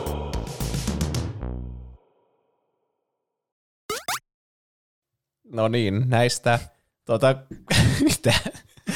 Mä olisi tehnyt ihan hirveästi mieli hu- huutaa ääneen tuossa jumpscarein-mäisesti kuuntelijoille. K.O. Niin. K.O. Ne kaikki aiheet alkaa tässä jaksossa jotenkin tosi oudosti. Meillä on jotenkin outoa nauruenergia. Ehkä se on tämä tehdasalue, missä me ollaan, ja mm. Niin. sitten tämä murhaamisen into tässä, mikä meillä on menossa. Se voi olla Niin. tuo violetti pöly, mitä täällä leijuu joka puolella, tai tuo omituinen savusumu, mitä mulla on Mm. ainakin polviin asti. Niin. Voi ei, juokse! En. Me pitää ottaa loppuun asti tämä, kyllä mä selviän. No hyvä. No niin, siirrytään semmoista, mitkä ei ole tarkoitettu kauhupeleiksi, mutta on silti kauheita, niin semmoisia, mikä on tarkoitettu kauhupeleiksi, mutta onko se sitten kovin kauhea?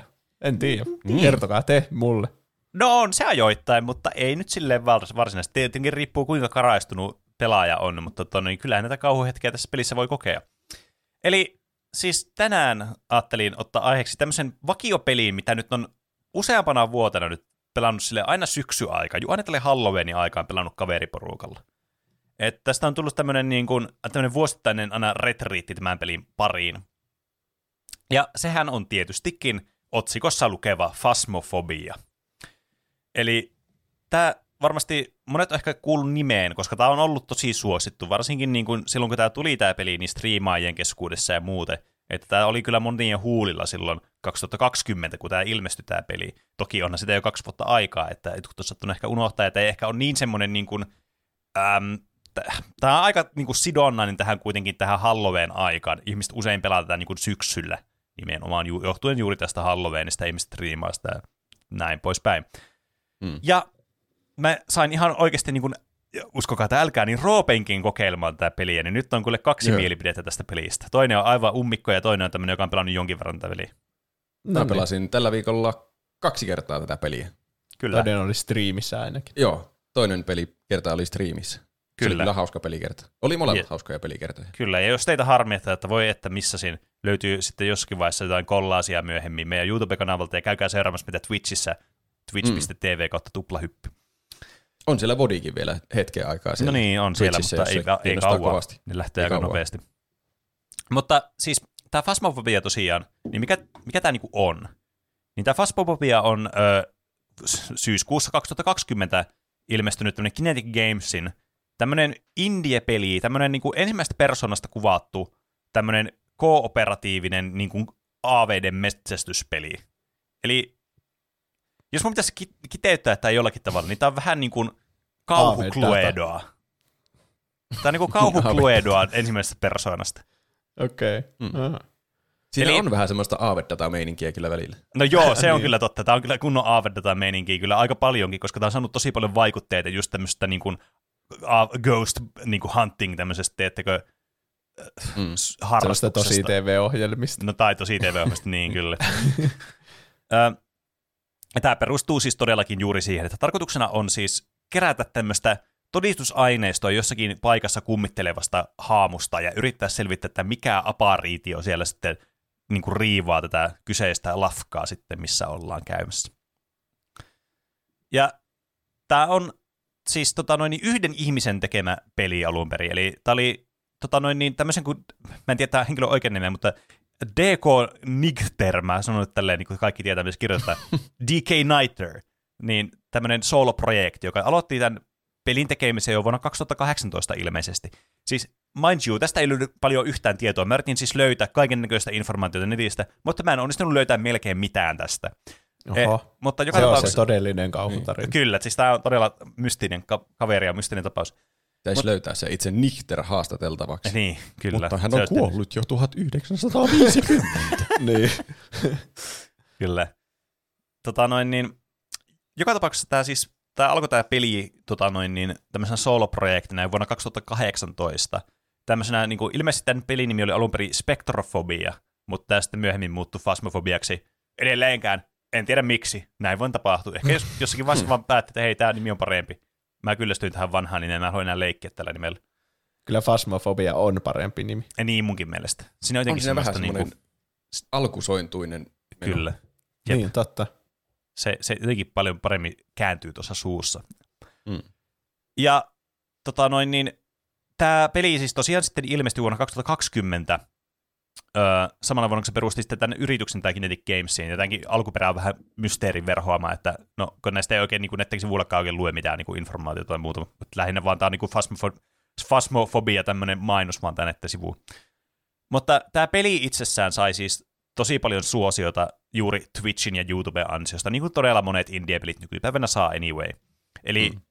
koska tämä ilmestyy syyskuussa, niin tietysti seuraava kuukausi oli lokakuu, joka tonnitusti on Halloween kuukausi Jenkkilässä, ja myös täällä muuallakin äh, länsimaissa, ma, länsimaissa ylipäänsä, niin paljon tämmöisiä kauhuaiheisia juttuja, varsinkin internet, internetin ansiosta, niin on sitten levinnyt tähän syksyn teemaan sopivasti. Ja tämän Halloweenin vuoksi Twitchissä sitten ihmiset striimasi tätä tai teki YouTube-videoita sitten tästä, ja tämä, niin kuin, tämä menestys oli siis taattua käytännössä. Julkaistaankohan kaikki kauhupelit syksyllä? En tiedä, mutta varmaan fiksuinta aina on julkaista syksyllä. Niin. Voisin vaikka vannoa, että kyllä. Tuntuisi hölmöltä julkaista keväällä, kun kukaan ei pelaa kauhupelejä. Niin. Sama kaikki leffat tulee aina lokakuussa ja syyskuussa. Niin, niin. kyllä. Mutta sitten siinä on vaara se, että sillä on kauhea saturaatio sitten sillä, Niinpä. niin kuin Niin, tuonne, niin jep. silloin samana kuuna. Tämä peli on edelleen Early Access-peli, tämä oli myös alku, al, alkoi alun pelin Early Accessina, ja tota noin, niin, tämän oli tarkoitus tulla ulos paljon aikaisemmin niin kuin lopullisena tu- tuotoksena, koska tietenkään tämä ei ollut uskonut tämmöistä menestystä tämän pelin saavan. Harvahan uskoo näin massiivista niin kuin jymymenestystä tämmöiseltä solo yksin tuotantoprojektilta, vaan jonka tekee joskus, ilman mitään mm. niin kuin, aikaisempaa semmoista meriittiä. Ja tämä sitten kuitenkin tämä Devaja sitten huomasi että hetkinen, että tässä on nyt tämmöinen iso potentiaali tässä pelissä, ihmiset on tosi niin kuin, niin kuin innoissaan tästä pelistä, niin se sitten päätti, että no niin, pistäpä nyt kunnolla aikaa ja efforttia tähän peliin, että ei nyt aleta kiireellä tykittää tätä pihalle. Ja siitä lähtien tätä sitten on päivitetty aina aika ajoa ja tiimin kokoa on kasvatettu tuosta sitten yhdestä johonkin neljään. Ja tämä peli on, niin kuin, mä sanoisin, että tämä peli on yllättävää ehkä siinä mielessä, että toki tää, tämän suosio on varmasti niin kuin isoimmillaan aina tähän aikaan vuodesta. Mutta tässä tulee aika paljon kuitenkin semmoista uutta sisältöä ja semmoista niin kuin päivittyä sisältöä, mikä tekee tästä joka kerta, kun mä oon pelannut tätä peliä, niin aina erilaisen. Että tässä on aina ihan hirveästi uutta juttua, kun mä pelaan tätä peliä. Mm. Mm. Eli se on semmoinen niin kuin positiivinen puoli, mitä voi tässä sanoa, toisin kuin vaikka, mitä ei voi sanoa valitettavasti Valhaimista, mikä on yksi tämmöinen tämmöinen Aha. pienellä porukalla tehty tämmöinen indie-peli, jolla aina ottaa uutta sisältöä tai ei koskaan saavu siihen peliin, niin tällä ainakin sitä Onpa se tulee joskus sitä uutta sivu- sisältöä. Mulle, niin. ka- mulle kaikki oli uutta sisältöä, kun mä pelasin tätä. Mutta mikä sulle oli uutta sisältöä? No, suurin osa tästä. Että Aha, siellä on muutama, okei. siinä kenttiä oli, ehkä silloin kun mä pelasin ekoja kertoa, niin sitä niitä oli ehkä joku viisi tai kuusi kenttää. Okei. Nyt niitä oli Aika yli monta. kymmenen varmaan. Oli. Ai niin. En mä muista tarkalleen, mutta olisikohan niitä joku paritoista. Mä katsoin YouTubesta tästä jotain gameplaytä, ja sitten huomasin, että siis kun se näytti mun mielestä vähän silleen karseelta, silleen mm. niinku bukiselta, ja ei kovin uskottavat mm. grafiikat niinku edes niinku mm. semmoisiin indie-kauhupeleihin, kun on tottunut jo kaiken maailman Layers of Feareihin sun muihin. Niin. Sitten mä huomasin, että aa, tämä video on tullut 2020, tämä on ollut Early Accessissa, se johtuu vaan siitä. Sitten mä katsoin sitä teidän striimiä. Se näytti ihan samalta. Ei näyttänyt mitenkään mystisesti yhtäkään paremmalta. Ja ilmeisesti se on vieläkin niin. sitten Early Accessissa. Niin, kyllä. Ehkä tuo ei mitenkään semmoinen ultrarealistisen kaunis peli ole, että, Niin. mutta pelottava se siitä huolimatta on, vaikka että niinkö ei täysin ehkä uppoudukaan niinkö maisemien puolesta tai grafiikoiden puolesta sinne maailmaan. Mm. Niin siis- siis tää, niin. Muuten uppoutuu kyllä. No tää, tää on vähän semmoinen sama tyyli, että tässä on menty vähän gameplay eellä sitten, että tässä on sitten puut jotkut asiat vähän sille kö, kökön näköisiä, niin kuin vaikka nämä player-modeelit vaikka näyttää, on näyttänyt samoilta ihan niin kuin ensimmäisestä päivästä asti ja edelleen Niin. näyttää tämmöistä Mm. tosi kämäsiltä. Mut, Ne on tietenkin semmoisia varmaan, mitkä on vaikein tehdä hyvän näköiseksi ne hahmot, niin. Kun Mm. eihän kauhu, indie-kauhupeleissä yleensä näe mitään pelaajien hahmoja. Niin, Niin. kyllä. Ja nämäkin on tämmöisiä asioita, mitä ne on sanonut, että sitten siihen, kun tämä tulee sillä varsinaisella releasillä, niin se on siihen mennessä sitten nämä asiat otettu jo huomioon. Mutta nämä on tämmöisiä, kun pelit on nykyään tämmöisiä pitkäaikaisia niin kuin palveluita, jotka kehittyy siinä ajan saatossa, niin sille onko nämä grafiikat tärkein tässä pelissä? Ei. Tämä gameplay Mm. on tässä kuitenkin se kaikista niin kuin hauskin osa, ja nimenomaan tämä kooperatiivisuus, että tämä peli kyllä, siis tähän kyllästyisi todella nopeasti, jos tätä yksin pitäisi pelata. Mutta se, että kun tätä pelaa Mm. porukalla, niin tämä peli niin kuin pitää sitä viehätystään yllä kyllä ihan merkittävästi. Mä luulen, että se on salaisuus, että ei ne grafiikat niin häiritse se, että sitä pelataan porukalla. Mm. Ko Niin. se on vaan huvittavia hetkiä ne, kun joku py- pyörii jostain seinästä läpi se hahmo, kun se Niin. kumartuu hölmösti. Että Kyllä. sitten sille vaan porukalla nauraa, eikä yksi jos no onpas kämäisesti tehty peli. Jep, kyllä. Niin. Ja sitten on vaan ne hassut hetket plus sitten ne pelottavat hetket, kun oikeasti tapahtuu jotakin. Niin, kyllä. Eli ö, siis tämä peli, siis miten, minkälainen tämä peli itsessään siis on nyt, niin tämä on neljän pelaajan, maksimissaan neljän pelaajan tämmöinen koop. Tämä voi pelata kyllä siis yksin, jos haluaa, mutta tämä on neljä pelaajaa tässä niin kuin maksimia aina lobbyssä. Niin neljä pelaajaa menee tämmöiseen taloon kautta paikkaan. Tässä on nykyään myös tämmöisiä ulkotiloja, niin kuin vaikka tämmöinen, tässä on tämmöinen campsite, mi- minkä oli esimerkiksi mappi, mitä mä en ollut aikaisemmin pelannut viime kerrasta. Mm. Niin, niin ö, tässä siis mennään tämmöiseen johonkin paikkaan, valitaan se paikka, ja sitten sinne mennään, ja sitten sä met, menette tämmöisellä niin kuin, niin kuin rekka kautta pakettiautolla sinne, ja teillä on sitten siellä takakontissa, missä te ootte siinä pelissä alussa, niin teillä on kaikenlaisia eri vempaimia, mitä te sitten käytätte tavallaan niin kuin sen haamun löytämiseksi ja haamun niin kuin identifioimiseksi. Ja Tuo näillä, premis on kyllä hauska, kun niillä on aina kaiken maailman vempaimia niillä niinku AV-datatyyppisillä. Niin, kyllä. Oika, niinku AViden metsästeillä, mitä näkee telkkarissa. Ne, on, ne tuntuu ainakin sellaisella sijasaksa, semmoisella katsotaan tästä spektrometristä ja sitten se on Niin.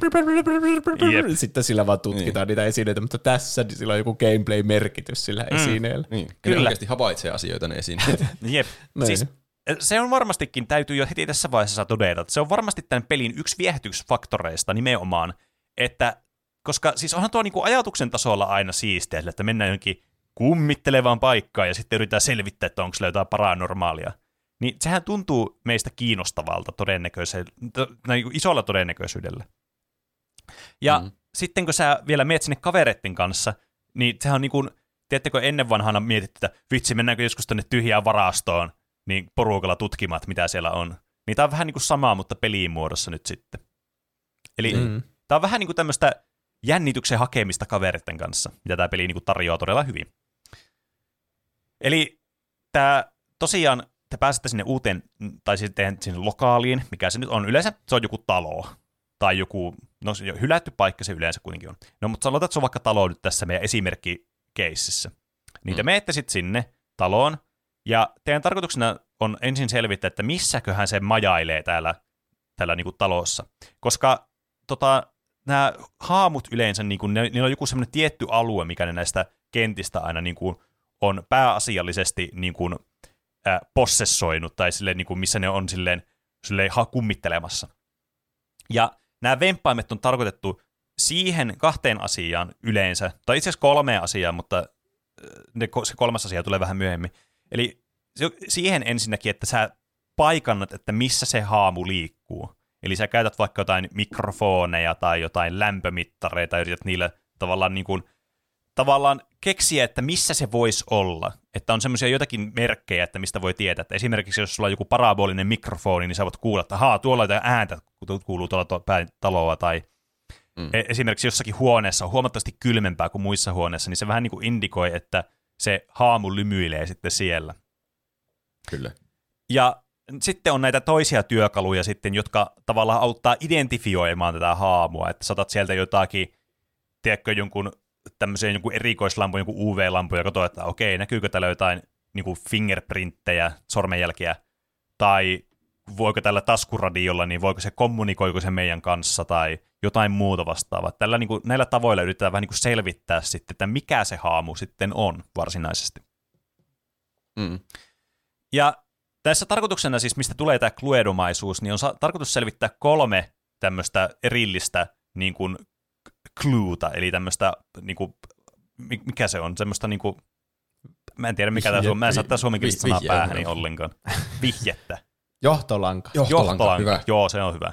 Niin kolme johtolankaa kun selvittää, niin sit sä tiedät, mikä haamu on kyseessä.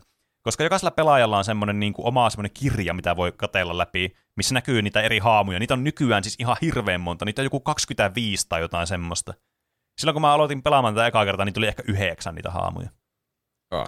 Se on kyllä paljon helpompi ehkä niinkö hallita joku yhdeksän haamua kuin to, toki se on kiva, että niitä on monta erilaista, mutta mun mielestä varmaan turhauttavin asia tuossa pelissä oli, vaikka se olikin tosi pelottavaa ja mukavaa pelata kavereiden kanssa, niin turhauttavin asia siinä oli just se kirja ja sen operoiminen, koska mm. siinä pitää niinkö, öö, niiden, siinä voi kyllä tsekata niitä, että okei, tässä oli nyt EMF level 5, eli sitten laittaa siihen ruksi, että se on nyt, niin sitten se tavallaan näyttää, mitä, mitä haamuja ne voi olla.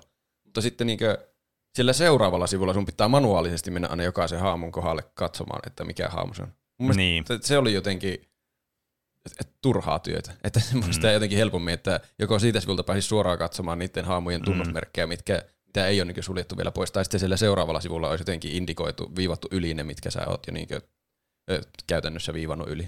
Niin. Eli kirjan käyttöliittymä ei ollut sulle niin, mieleen. kirjan käsi liittymästä ei pitänyt. Joo, siis se mainittakoon, että tämän pelin käyttöliittymä ei ole mikään paras kyllä. Se, se on kyllä suurin varmasti kritiikki tälle pelille. Että tämä on jotenkin, tämä on tosi tämmöinen niinku, siis tää on ihan tämmöistä spagettia välillä tämä käyttöliittymä, että tätä pitää käyttää.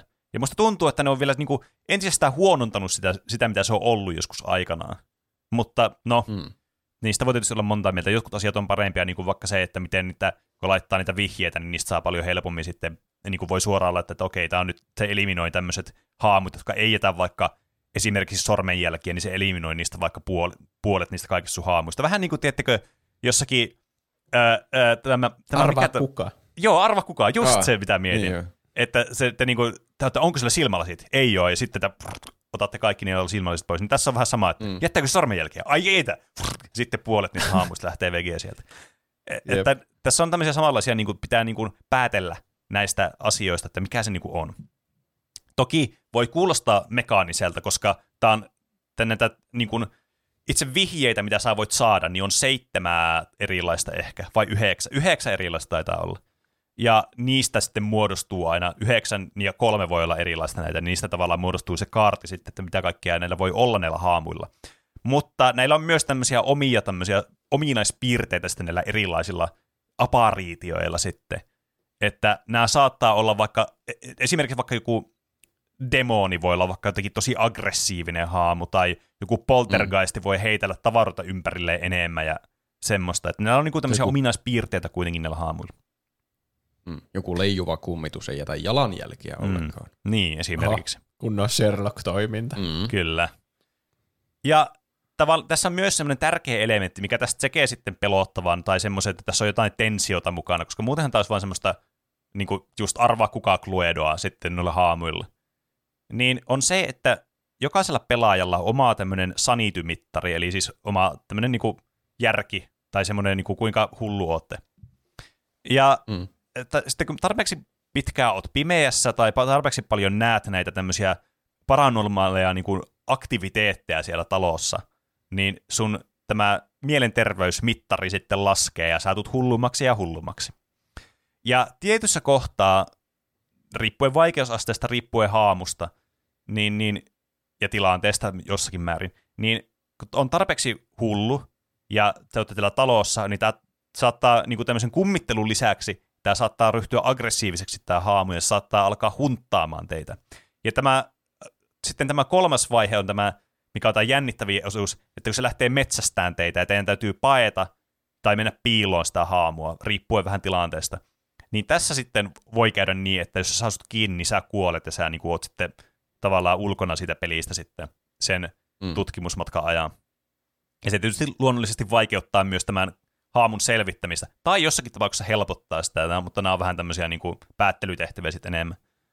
Et jos te kuolette, niin sitten tavallaan, no okei, nyt on vähemmän tyyppejä tulee. Se todennäköisemmin vielä aggressiivisempi tuo, että tämä, nyt, tämä vaikeutuu tämä meidän tehtävä, koska tarkoitus olisi kuitenkin päästä hengissä pois sieltä talosta. Mm. Ja näistä tulee sitten tämä, että sulla on myös jotakin niin kuin työkaluja, niin kuin krusifiksi vaikka esimerkiksi, mitkä voi sitten estää sitä, että tämä haamu lähtisi sitten hyökkäämään. Tai sitten sulla on jotain tämmöisiä niin kuin suitsukkeita, joilla sä voit vähän niin kuin lepyytellä sitä, että se ei välttämättä lähde niin aggressiivisesti teitä päin ja muuta. Et tässä Mm. on niin kuin kolmen tyylisiä tavaroita sitten, riippuen siitä tila- käyttötilanteesta sitten ja tarkoituksesta. Kyllähän se metsästysretki on vähän niin kuin mitä siinä koko ajan odottaa pelaatessa. Niin, kyllä. Että muutama kierros meillä oli semmoista, että me vaan saatiin tosi nopeasti kaikki vihjeet, että ah, se on poltergeist. Me mennään autoon ja laitetaan, että okei, poltergeist lähdetään pois. Oikein, mahtavaa. Niin sit se on vähän semmoinen, että no niin, hyvin tehty kierros. Niin, ettei oikein kohtaa sitä ikinä, Niin. ja kummitusta. Sit, et sitä niinkö, se on se koko idea, että se niinkö alkaa kummittelemaan kunnolla se kummitus ja sitten Niin, pelätään yhdessä kyllä. ja mennään piiloon. Ne kierrokset oli paljon hauskempia. Näin on. Että kyllä se, niin kun, se kauhun metsästys tapahtuu nimenomaan juuri siinä vaiheessa, kun te olette aika niin kun, te olette, joko te olette ihan hukassa, että te ette tiedä missä se on ja teidän niin kun, mielenterveys alkaa laskea ja te, se alkaa hunttailee ja tälleen. Tai sitten siinä vaiheessa, että se hunttailee tosi aggressiivisesti ja teidän täytyy yrittää vielä selvittää sitä, että mikä se on. Mm. Et ne on Riippuuko, se paljon, riippuuko se paljon siitä, mikä kummitus, kun se ilmeisesti arpoo sen, että mikä mm. sieltä tulee, niin mm, liittyy siihen, että mikä sieltä tulee, että onko se pelistä liian helppo vai liian vaikea vai? Joo, osittain. Mm. Että nämä on niin kuin, näillä on erilaisia niin kuin, äh, tavallaan semmoisia parametreja näillä kummituksilla ja muilla, jotka sitten tekee sen, että jotkut niistä on selvästi helpompia ja se toiset on sitten selvästi vaikeampia. Kuten vaikka tuossa äsken mainitsin demonit, niin demonit on semmoisia tosi aggressiivisia, ne saattaa lähteä paljon aikaisemmin hunttaamaan teitä kuin mitä muut demonit, tai muut, demonit, muut kummitukset lähtis.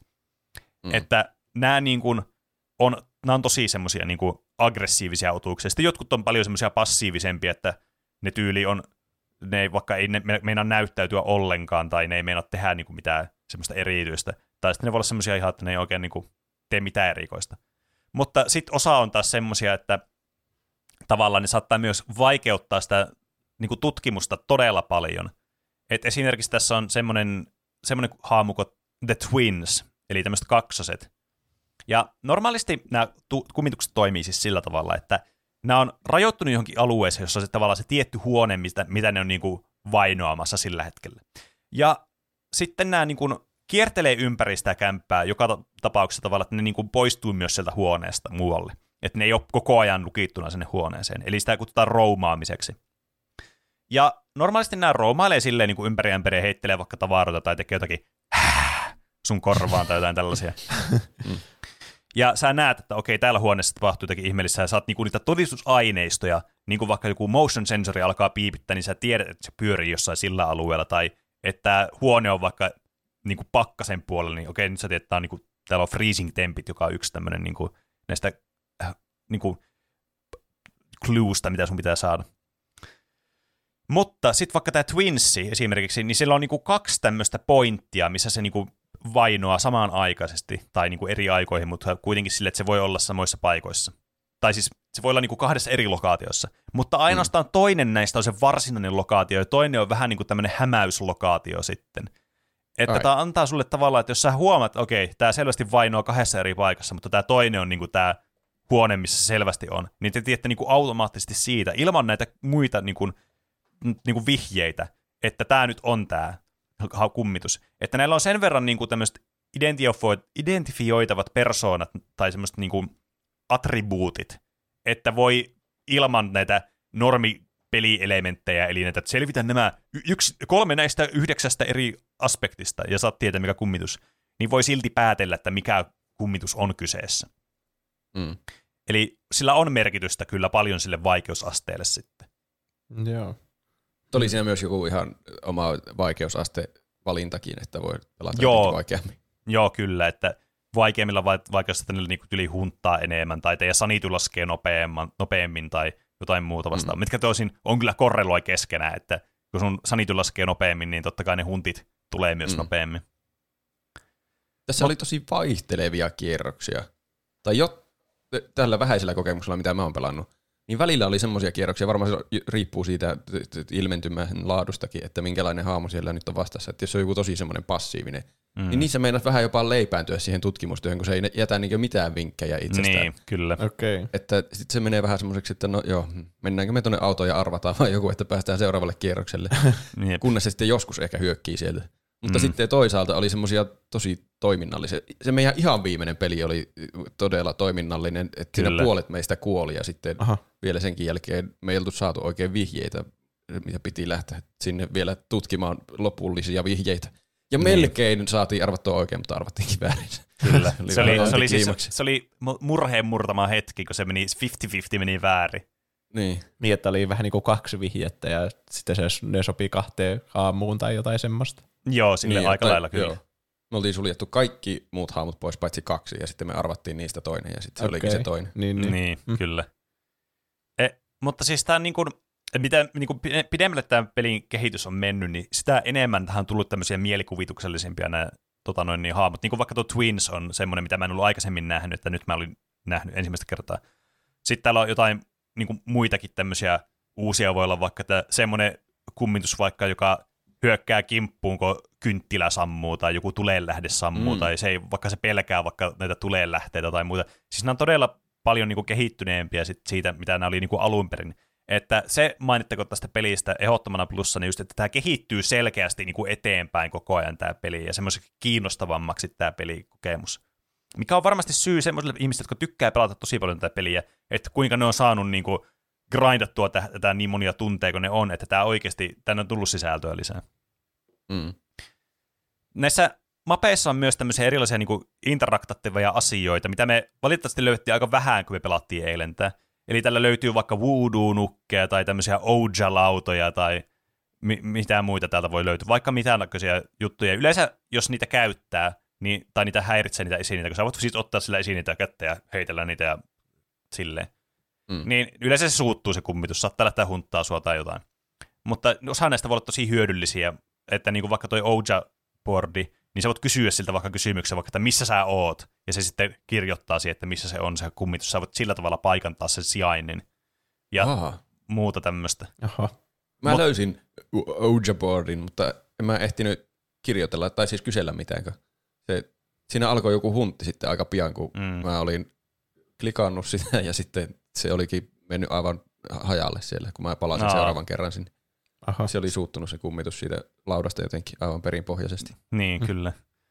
Ja muuta tämmöisiä niin kuin, asioita. Täällä on, niin kuin, on muita elementtejä sitten myös ripoteltuna mukaan, kun nämä on vähän niin kuin, tälleen proseduaalisesti aina generoitu aina jokainen niin kuin, tehtävä aina erikseen. Toki nämä mapit on periaatteessa aina samat, kun sä valitset sen jonkun mapin tästä menusta, mutta ei mennä vielä sen menuun hirveyteen. Ja, tota, niin, niin, mutta nämä niin kuin, lokaatiot on aina eri. Et se ei ole sille, että okei, nyt mä valitsen tämän talon ja se kummitus on aina tuolla yhdessä huoneessa. Vaan se pitää mm. just joka kerta aina päätellä ja muuta. Ja mä sanoisin, että tästä pelistä tekee myös tunnelmallisen ja erikoisen se, että tässä on proximity tämmöinen voice chatti, ja Joo. tämä käyttää vielä tämä peli siis äänen tunnistusta, puheen tunnistusta. Se Ja on kyllä Okei. hyvä. nämä on kiinnostavia asioita, mitkä mun mielestä erottelee tämän todella niin kuin omaksi edukseen tämmöisessä pelissä. Ja tämä siis toimii sitten sillä tavalla, tämä on, eli te pistätte niin kuin päälle tämän pelin, te menette sinne, niin te voitte jutella niin kuin niiden muiden kanssa siinä, niin kuin, kun olette niiden läheisyydessä. Ne kuulee sut ja sä kuulet ne. Ja sitten kun te menette kauemmas, niin te ette enää kuule toisianne, niin te voitte kuitenkin puhua edelleen, niin kuin teillä on walkie-talkiet, eli nämä radiopuhelimet. Te voitte niillä, niiden kautta kuitenkin kommunikoida keskenänne. Mutta tämä kummitus myös kuulee teidän puheen ja reagoi joskus siihen puheeseen.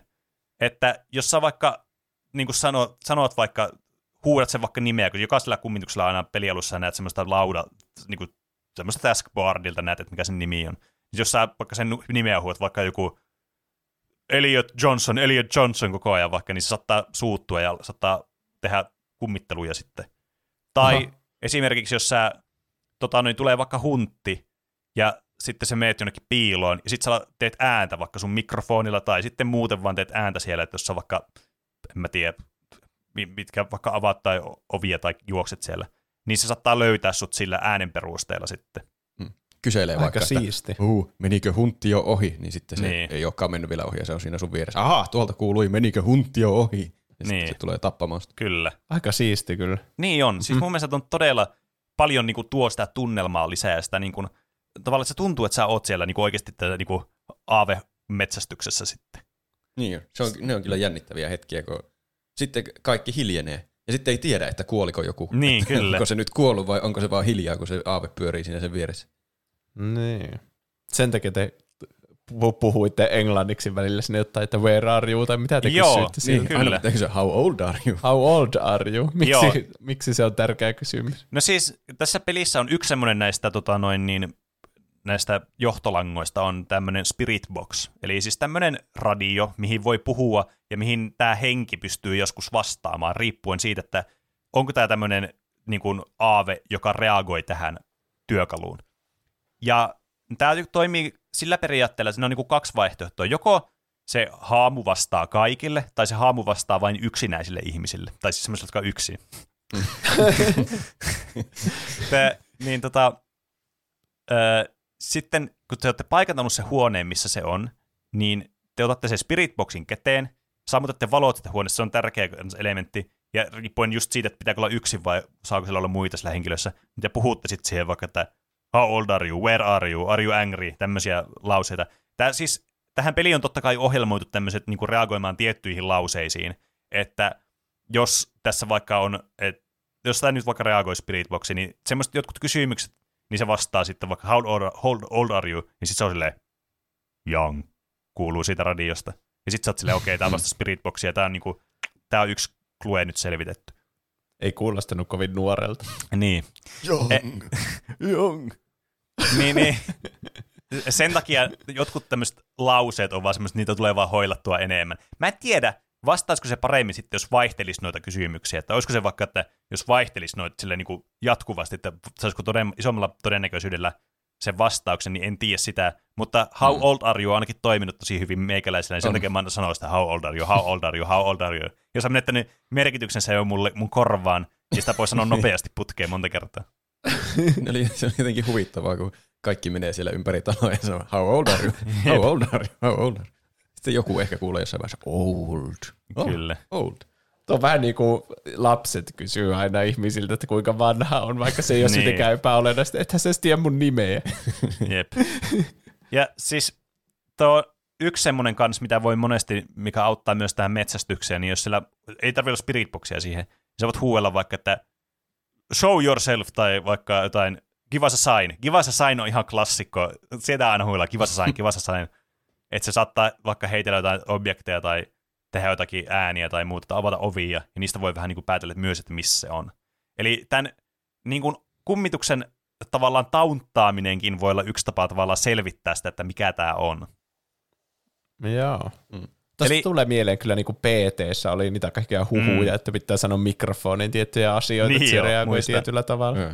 Kyllä. Mutta oikeassa elämässä. Tai siis pelissä. Silti. Niin, kyllä.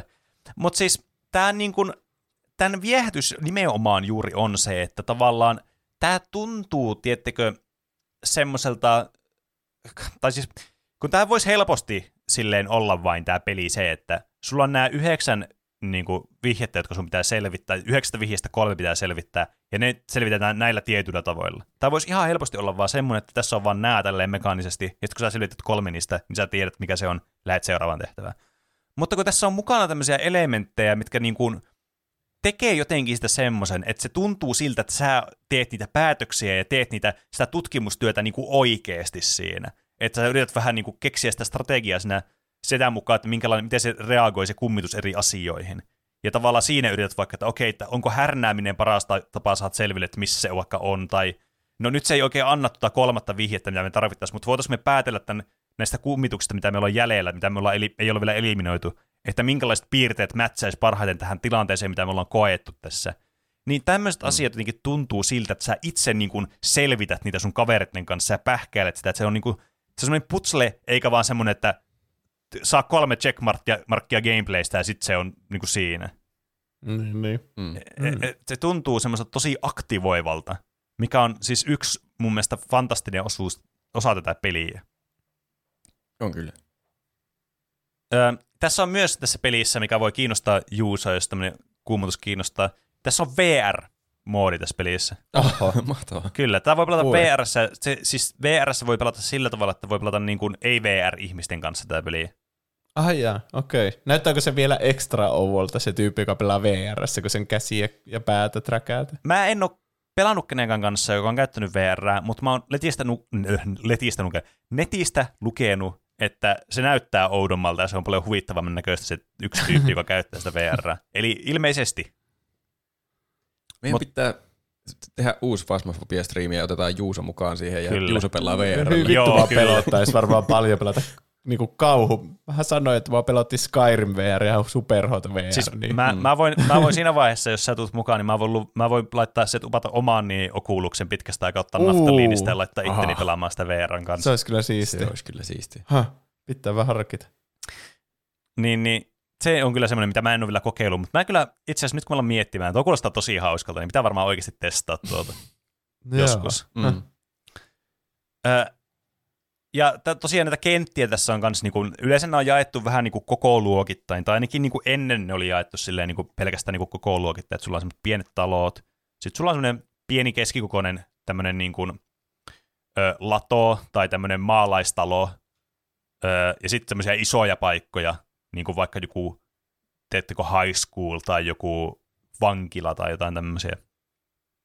Ja mitä isompi mappi, niin sitä tietysti vaikeampi sitä on löytää siellä, ja sitä kuumottavampaa se on, kun te kuljette jossakin hylätyssä, teettekö siis mielisairaalassa, kun te kuljette jossain hylätys, tai semmoisessa talossa, jossa ihmiset asuu, mutta ne ei nyt ole siellä. Mm. Niin kuin se, esimerkiksi just se mielisairaalakin, niin se on niin jättimäinen paikka, että sitten jos se on siellä jossakin perimmäisessä nurkassa sen kummituksen kanssa ja se alkaa metsästään sua, niin et sä pääse hetkessä sinne autolle takaisin turvaan. Niin, kyllä. Vaan sun pitää vaan mennä piiloon ja sitten lähteä juokseen taas ja sitten se taas metsästää ja mennä uuteen piiloon. Ja sit, sit Mm. se, tulee, se on jotenkin pelottavampaa, kun turva on niin paljon kauempana. Kyllä. Okei. Autossa on aina turvallista. Joo, Joo, autossa, autossa on aina turvallista. turvassa. Ja siellä ei myöskään mielenterveys laske yhtään. Mm. Ja tota, tässä niin kun, siitä kun tulee tämä huntti, niin sä et voi myöskään paeta siitä talosta pois. Eli se ulkoovi menee lukkoon aina silloin. Eli sun pitää, sel- jos sä jät sinne sisälle ja se huntti alkaa, niin sun täytyy selviytyä sinne siihen asti, että se loppuu se huntti. Eli olla piilossa tai juosta pakoon. Se on kaksi sulla vaihtoehtoa. Pakoon juokseminen on silleen vähän huono, että jotkut kummitukset on nopeampia ja ne saa sut kiinni, jos sä yrität juosta sitä pakoon. Jotkut on taas semmoisia, että niitä on helpompi juosta pakoon, että ne löytää sut helpommin, jos sä vaan pysyt paikallaan. Et nämä on aina tämmöisiä, että sä et koskaan oikein niin kuin varmasti turvassa. Mm. Mikä kans, koska sä et tiedä, mikä kummitus se on, niin se aina lisää vähän sitä jännitystä, että okei, että jos tämä nyt on tämä revenantti, niin se saa mut ihan varmasti kiinni, kun mä lähden juoksemaan tällä. Mutta sulla ei ole mitään mm. Vaihtoehtoa, sun pitää vaan lähteä juoksemaan ja toivot, että se ei saa kiinni. Tässä kuulostaa, että vaikuttaa paljon, että tietää etukäteen paljon noista eri kummituksista ja niiden käyttäytymisestä. Joo, se No. varmasti auttaa kyllä pelaamista niinkö, ihan sen niinkö tehtävän suorittamisen kannalta auttaa kyllä, että tietää valmiiksi noita asioita ja pystyy Mm. mm. paljon nopeammin sulkemaan pois noita ja merkkailemaan niitä vihjeitä. Niin, sinne. kyllä. Mutta se, mä sanoisin, että niinku, mitä me pelattiin, no me pelattiin eilen striimistä, mutta sitä edellisellä kerralla me oltiin pelattu tällä viikolla tuota aikaisemmin, tai nautusviikolla aikaisemmin tätä ää, Robinkin kanssa. Niin mitä Roope pelasi ehkä joku kolme peliä, niin sä sitten hiffasit, miten se toimii se peli. Joo, siis nopeasti se oppii perusperiaatteet Mm. ja siinä hiljalleen sitten oppii niistä kummituksistakin enemmän, että seuraavalla kerralla voi muistaa ehkä, ehkä että hetkinen, tuo kummitus ei jätä jalanjälkiä. Niin, kyllä. Mutta, Niin, niin. mutta ne kaikki Mutta asiat kuitenkin niin kuin niistä kummituksista, jos sulla on se journali, ne kaikki lukee Kyllä. siellä. Et siinä ei mitään semmoista, niin kuin, että sun pitäisi opetella silleen, haa, etpä, sanot, etpä tiennyt tuota, mutta nyt tiedät. Mm. Vaan Mm. sä voit, ka- kaiken tiedon voi aina tarkistaa siltä journalista milloin tahansa. Toki jos sä oot Joo, siellä hylätyssä niin, tota, no, niin, mielisairaalassa ja se huntti alkaa sellainen sun journalia, niin se ei ehkä semmoinen paras idea. mutta niin kuin, kuitenkin sitä voi aina sieltä käydä katsomassa. Et tässä ei ole mitään semmoista muistitaakkaa niin kuin varsinaisesti sen takia, että pitäisi Joo, muistaa ei oo- hirveästi asioita. Varmastikaan pointti muistaa niitä, vaan enemmänkin putslemaisesti ratkoa. Mm. että katsoo vihjeet ja cross-reference ja sitten katsoo, mikä kummitus voisi olla kyseessä. Niin, kyllä. Okei. Okay. Että niin kuin, että siis tämä niin kuin tarjoaa mun mielestä tosi paljon semmoisia hauskoja pelihetkiä, just johtuen siitä, kun tätä pelaa monesti kavereiden kanssa. No, mä oon pelannut ainoastaan tätä kavereiden kanssa, en mä oon yksin pelannut tätä kertaakaan, tai randomeiden kanssa en ole pelannut kertaakaan. Niin tavallaan tämän niin pelin luonteesta johtuen, niin ne hauskat momentitkin voi olla semmoisia, että tavallaan vaikka te ette saisi selville, mikä se haamu on, mutta se vaikka tekee jotain yllätyksellistä tai joku tiedättekö, te vaikka yhdessä vaan pel- olette peloissanne siellä jossakin vessassa kyhjötätte ja se koko ajan hunttaa teitä, ette te pääse millään pois sieltä, niin nämä niinku hetket on semmoisia, mitkä niinku on tosi hauskoja koettuna just niinku ystävien kanssa. Et se tuntuu mm. just siltä, että te, tiedättekö, olisitte joskin lukioaikoina, että Aa, mennään katsomaan tota hylättyä taloa ja sitten kauhean paskat housussa ootte, tai niin kuin Roope sanoi, jos paskoo housun täyteen, niin sitten siellä niin, niin talossa, kun teillä alkaa pelottaa, kun sieltä kuuluu jotakin ääniä tai muuta vastaavaa. Ne on, niinku, ne on niitä niinku mahtavia hetkiä tässä pelin lomassa kyllä, mistä mä tykkään Mm. mm. erityisesti. Kuulee siitä seinän takaa, kun kaveria kuristetaan kuolia. Jep, Mahdoton kuule- hetkinen. Oi voi. se, se mainittakoon tästä, että tämä myös, että jos on semmoinen herkkä kauhulle, niin tavallaan, tämä on kiva, kun tässä on kavereita, kenen kanssa pelata, niin se kauhun niin kuin määrä ei ole niin suuri, tai siis se, tiedätkö, se pelotus ei ole niin ylitse pääsemätön, että mm. siinä niin kuin pääsee, se- siinä on kuitenkin se tuki ja turva ne ystävät, jotka siinä mukana sitten. Kyllä. Voi Niin. jakaa kauhun kavereiden Kyllä, kanssa. niin se vähentää sitten. Se on vähän niin kuin katsotaan kauhuleffaa yhdessä tai joku yksi pelaa kauhupeliä ja kolme muuta katsoo siltä sohvalta sitä tyynien takaa. Niin siinä niin. Tulee semmoinen kollektiivinen kauhun vähenemiskerroin tulee siihen mukaan. Niin pakosti se muuttuu enemmän semmoisiksi vitsiksi sitten siinä. Niin, ainakin osa. Niin, jo, joissain tapauksissa joo. Mm, Mutta ei aina. Ei aina. Mä, ja sitten mulla oli varmasti joku toinenkin juttu just tuohon liittyen, mutta mä nyt jotenkin unohdin sen, siis eihin unohtaisin tässä 20 sekunnissa. Mutta niin, niin, siis tää on perin yksinkertainen niin peli tälleen niin peruspeli periaatteeltaan, mutta tämä sitten sisältää paljon tämmöisiä niin lisäelementtejä. Tai niin nämä elementit, mitä tässä on, niin on aika niin kuin pitkälle jo hiottuja. Että tässä on jo paljon semmoista niin kuin nuanssia tässä pelissä. Toisin kuin ehkä silloin ihan alussa, niin tämä oli ehkä enemmän just sitä, että okei, valitse vaan, että mitkä niin kuin johtolangat ne on ja sitten done. Toki Mm. perusjutut oli silloinkin jo mukana, että se hunttasi välillä ja teki niitä efektejä ja muuta, mutta se, tämä niin peli on kehittynyt tosi paljon siitä ensimmäisestä niin kuin hetkestä silloin 2020 vuodesta asti. Ja tämän, muuten mietin kanssa, että tämän suosio varmaan myös osalti vaikuttaa myös se, että kun ö, koronarajoitukset oli olemassa jo, niin Mm. sitten sai jotain tämmöistä tekemistä yhdessä kavereiden kanssa. Samana vuonna tai samoina aikoina myös menestyi paljon pelit, kuten vaikka Among Us, joka oli hyvin tämmöinen niin kuin, niin kuin sosiaalinen peli. Niin tämä on myös tämmöinen Mm. tosi sosiaalinen peli. Kyllä. Öö, se, mikä mua tässä harmittaa tässä pelissä, ja mistä tämä peli on ottanut mun mielestä hirveästi takapakkia, niin on tämä käyttöliittymä. Et tämä siis, tämä ennen toimintaa siis, no okei, mä otetaan ihan perusteesta. Eli tämä sun perusmenu, niin sä oot tämmöisessä niin kuin varasto. Sulla on tämmöinen niin kuin oma tämmöinen kummitusyritys. Ja sä sitten oot tämmöisessä pikku niin kuin, autotallissa. No ei, tämä nykyään ei ole kovin pieni, tämä on aika iso nykyään, mutta se oli alun perin semmoinen tosi pikku semmoinen autotallin kokoinen paikka. Ja sitten sulla oli semmoinen valkotaulu siinä, ja se oli vähän niin kuin se sun menu sitten, ja siellä oli kaikki asiat ja muuta. Okei, se oli ihan hauska ja toimiva, ja semmoinen, niin kuin, siitä sai selvää, sitten joka peli alussa sä valitset, mihin sä oot menossa, mihin lokaatioon, ja sit sä valitset, mitkä tavarat sä sinne mukaan. Sulla ei ole kaikkia automaattisesti, sun pitää, niin saat näistä tehtävistä aina rahaa, kun sä onnistut pa- paikantaan sen haamun, tai sä onnistut ottaa vaikka valokuvaa sitä haamusta, tai lyöt muuta todistusaineistoa paranormaalista asioista, niin saat rahaa, ja ne rahoilla voit ostaa parempia laitteita, joilla sitten metsästää niitä kummituksia. No, se oli huomattavasti helpompaa ennen kuin mitä se on nykyään. Eli nykyään tämä on siis ihan sekamelska tämä käyttöliittymä. Tässä on miljardi erilaista paikkaa ja muuta, mikä tekee tästä todella vittumaisen opetella tästä käyttöliittymästä aluksi. Joo, Että- varsinkin se kauppahomma. Niin, kyllä, Mä en ole just. vieläkään käsittänyt sitä, mutta en mä, mä, mun ei onneksi tarvinnut käsittää, kun kaikki muut osti meidän kaikki Niin, kamppeet, kyllä. kun Mulla, mulla ja rahoja. tonne, yhdellä meidän kaverilla Karilla, joka oli pelaamassa meidän kanssa, niin silloin oli kans paljon rahaa, niin me aina ostettiin meidän tavarat sinne, että ei tarvinnut muiden alkaa laittaa niitä pieniä rahoja, mitä niillä oli. Mutta Mm. siis se ei vaan niinku, se on todella epäintuitiivinen. Mua, siis, mua ärsyttää, kun ne on tehnyt, siis se oli mun mielestä toimiva ennen se kauppasysteemi. Mä en ymmärrä, miksi ne on vaiht- vaihtanut sitä tommoseen.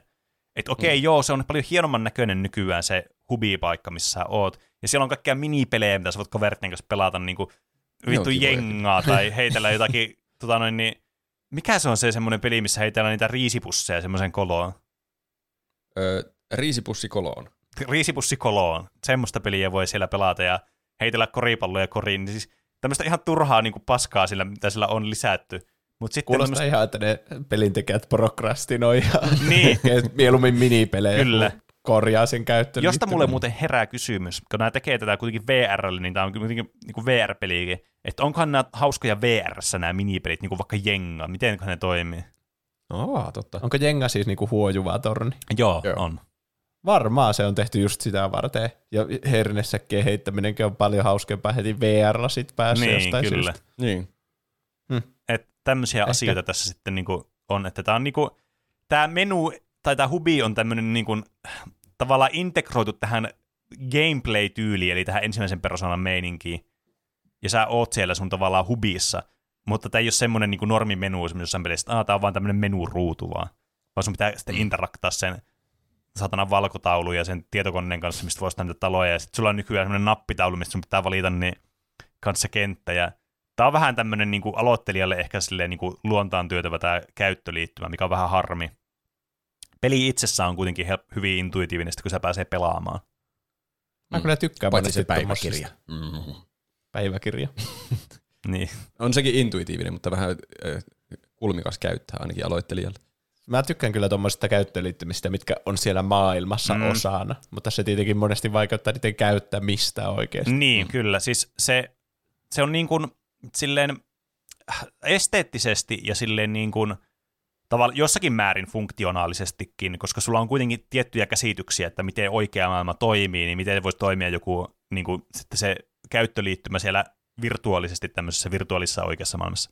Niin siinä on järkeä jossakin määrin, mutta se ongelma on sitten siinä, että jos et sä tee sitä niin kuin just sillä intuitiivisella tavalla, niin se vaikeuttaa ja monimutkaista sitä käyttöä ihan merkittävästi. Et mm-hmm. Esimerkiksi se kentän valitseminen siinä on tehty helpoksi nykyään, kun sulla on semmoinen semmoinen tietty korkkitaulu, johon voi laittaa semmoisia niinku, näitä tämmöisiä, miksi ne sanotaan, semmoisia, ne ei ole pinssejä, mutta ne ne- on semmoisia Neula. Neuloja. Nuppineula. Neulataulu, niin semmoisia.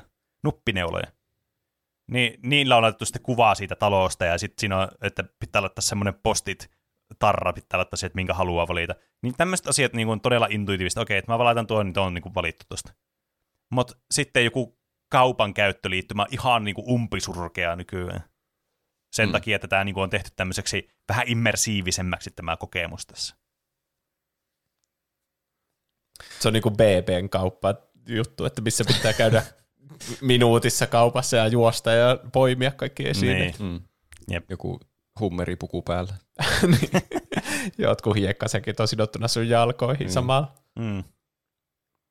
Mutta silleen niin kuin loppujen lopuksi, mitä mä voin sanoa tästä pelistä, mä oon pelannut tätä sitä asti, kun tää on ilmestynyt tää peli. En nyt silleen niin kuin aktiivisesti siitä asti, kun tää on ilmestynyt, mutta aina säännöllisesti kuitenkin. Niin tämä peli on koko ajan vaan mennyt parempaan suuntaan ja ollut vähemmän bugiisempi. Mä muistan siis sen silloin alkuaikoina, että siis tämän puheen tunnistuksen kanssa oli ihan helvetisti ongelmia, että sen sai toimimaan. Piti joku kortana käydä laittaa päälle Windowsista ja sitten piti laittaa jotakin asetuksia erikseen päälle ja piti hyväksyä jotakin, että joo, saa käyttää tätä mikrofonia ja bla bla bla, ja sitten vaan sai toimimaan, mutta nyt se vaan toimi vissiin vaan suoraan, ilman niin kuin mitään sen kummempia. Joo, ei mulla ollut ainakaan mitään ongelmaa sen kanssa. Et osa näistä asioista kyllä on niin kuin korjattu kyllä. Ja peli Kortana laadullisesti kyllä paranee niin kuin merkittävästi. Että mä voin kyllä varsinkin suositella semmoiselle ihmiselle, joka kiinnostaa sitä peliä silleen niin kuin porukalla pelata, jolla on kaverit, kanssa pelata tätä peliä. Että on siis todella hauska pelikokemus kyllä. Tämä on melkein niin kuin kauhupartypeli osalti. Mm. Että tässä on Mm. semmoisia partypelifiiliksiä mukana. Johtui juuri siitä, että tapahtuu kaikennäköisiä kummallisia ja hassuja asioita tässä pelissä tosi paljon. Joo, kyllä mä kokonaisuutena tykkäsin kovasti tästä pelistä. Tulen pelaamaan vastakin, kunhan vaan muutkin pelaa vastakin. Etenkin Halloween aikaan. Oikein Kyllä. ajankohtainen.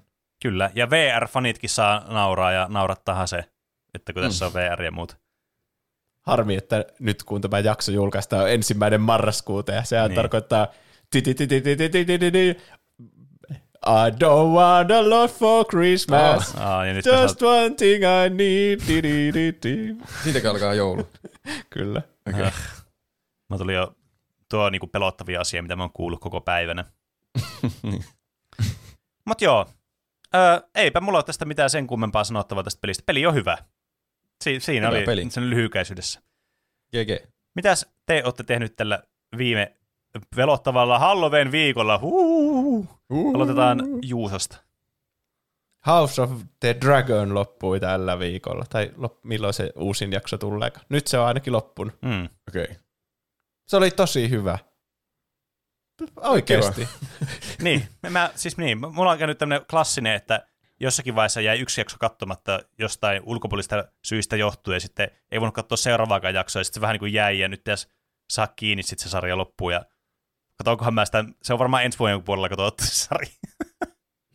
mä en ymmärrä, Niin, miten mulle mitä aina katsois? käy näin. On tässä vissi, mä kuulin jostakin, että kaksi vuotta on seuraavaan kauteen. Oho. Okay. Mutta siis on tää oikeasti niinku, se oli niinku hyvä GOT-kausi. Että se oli niinku ihan vetivertoja niille parhaille kausille, mitä kotista on ollut. Pitää kyllä kohta hommata vissiin se HBO taas. No Se pitää on ollut nyt olla. tauolla. kyllä. Sitten voi tehdä jakso siitä. Mm. Niin, pitää. Se oli kyllä kiinnostava ja ootan innolla, miten se jatkuu siitä. Ja sitten siellä HBOlla oli myös Rick and Morty, ne kuusi ekkaa kautta, ka, jaksoa, sitä Niin niin uutta joo. kautta. Sekin pitää katsoa. Nekin oli Paljon hyviä. katsottavaa, herra Jumala.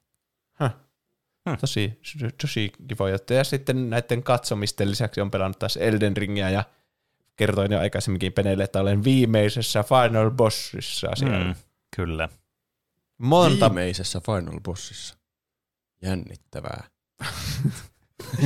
Kyllä. siis silläkin on joku kaksi muotoa totta kai. Sä, sä oot siis kohta vetänyt sen läpi vihdoin. No en mä tiedä, kun aina kun mä jään johonkin bossiin, niin siinä menee niinku tunteja, että mä pääsen sen läpi. Niin, niin en mä tiedä. Mutta en mä aio luovuttaa ainakaan tuossa No hyvä. Kyllä. vielä. Voitto on niin lähellä. Niin, mutta en tiedä, jos se on joku kaikista vittumaisin. Mä oon kaksi edellistä bossiakin ollut aika vittumaisia kyllä, niin mä pelkään, että tämä Final Bossi on nyt vielä kaikista vittumaisin, mitä ikinä on. Mitä sä sitten teet, kun jos sä pääset sen joskus läpi? Jään niin. eläkkeelle ja pelaan tästä, tästä lähtien pelkästään very easy modilla ihan okay. kaikki pelit, kun mä en tiedä, tykkäänkö mä edes haasteesta oikeasti. se oli mun kysymys juuri. Onko sä koskaan Elden Ringin enää ikinä vai että palaako siihen joskus vielä? No Pene sanoi, että on vielä joku vielä vaikeampi bossi, ja mä yritin laittaa korvat kiinni, tai älä, älä, etkä oo. Jos sä et tiedä sitä, niin sun ei tarvitse vetää sitä. niin. Ei kyllä, siis jos mä näen lopputekstin tuosta pelistä, niin sitten mä oon semmonen, niin kuin, että voin laittaa itselleni rintamerkki, jossa lukee True Hardcore Gamer, ja sitten olla sillä, että mä pääsin Elden Ringin läpi, ja ei, en mä usko, että kaikki pystyy siihen, kun se on niin vaikea. Tyytyväisenä heität sen pelin johonkin nuotioon. Niin, Hymy suussa, stoukkaat flameja, stoukkaat flameja. Wow, toi oli kyllä siis aika fresh. Niin, tuo tota, kuulostaa kyllä. joskin Stadiuslaakin. Se oli semmoinen nuorten Sto- ihmisten puhetta. No mut siis No niin, cap, boy. boy. leg it Fresh. bro, no cap, for real, for real. Kyllä sä hiffaat, eikö? Play.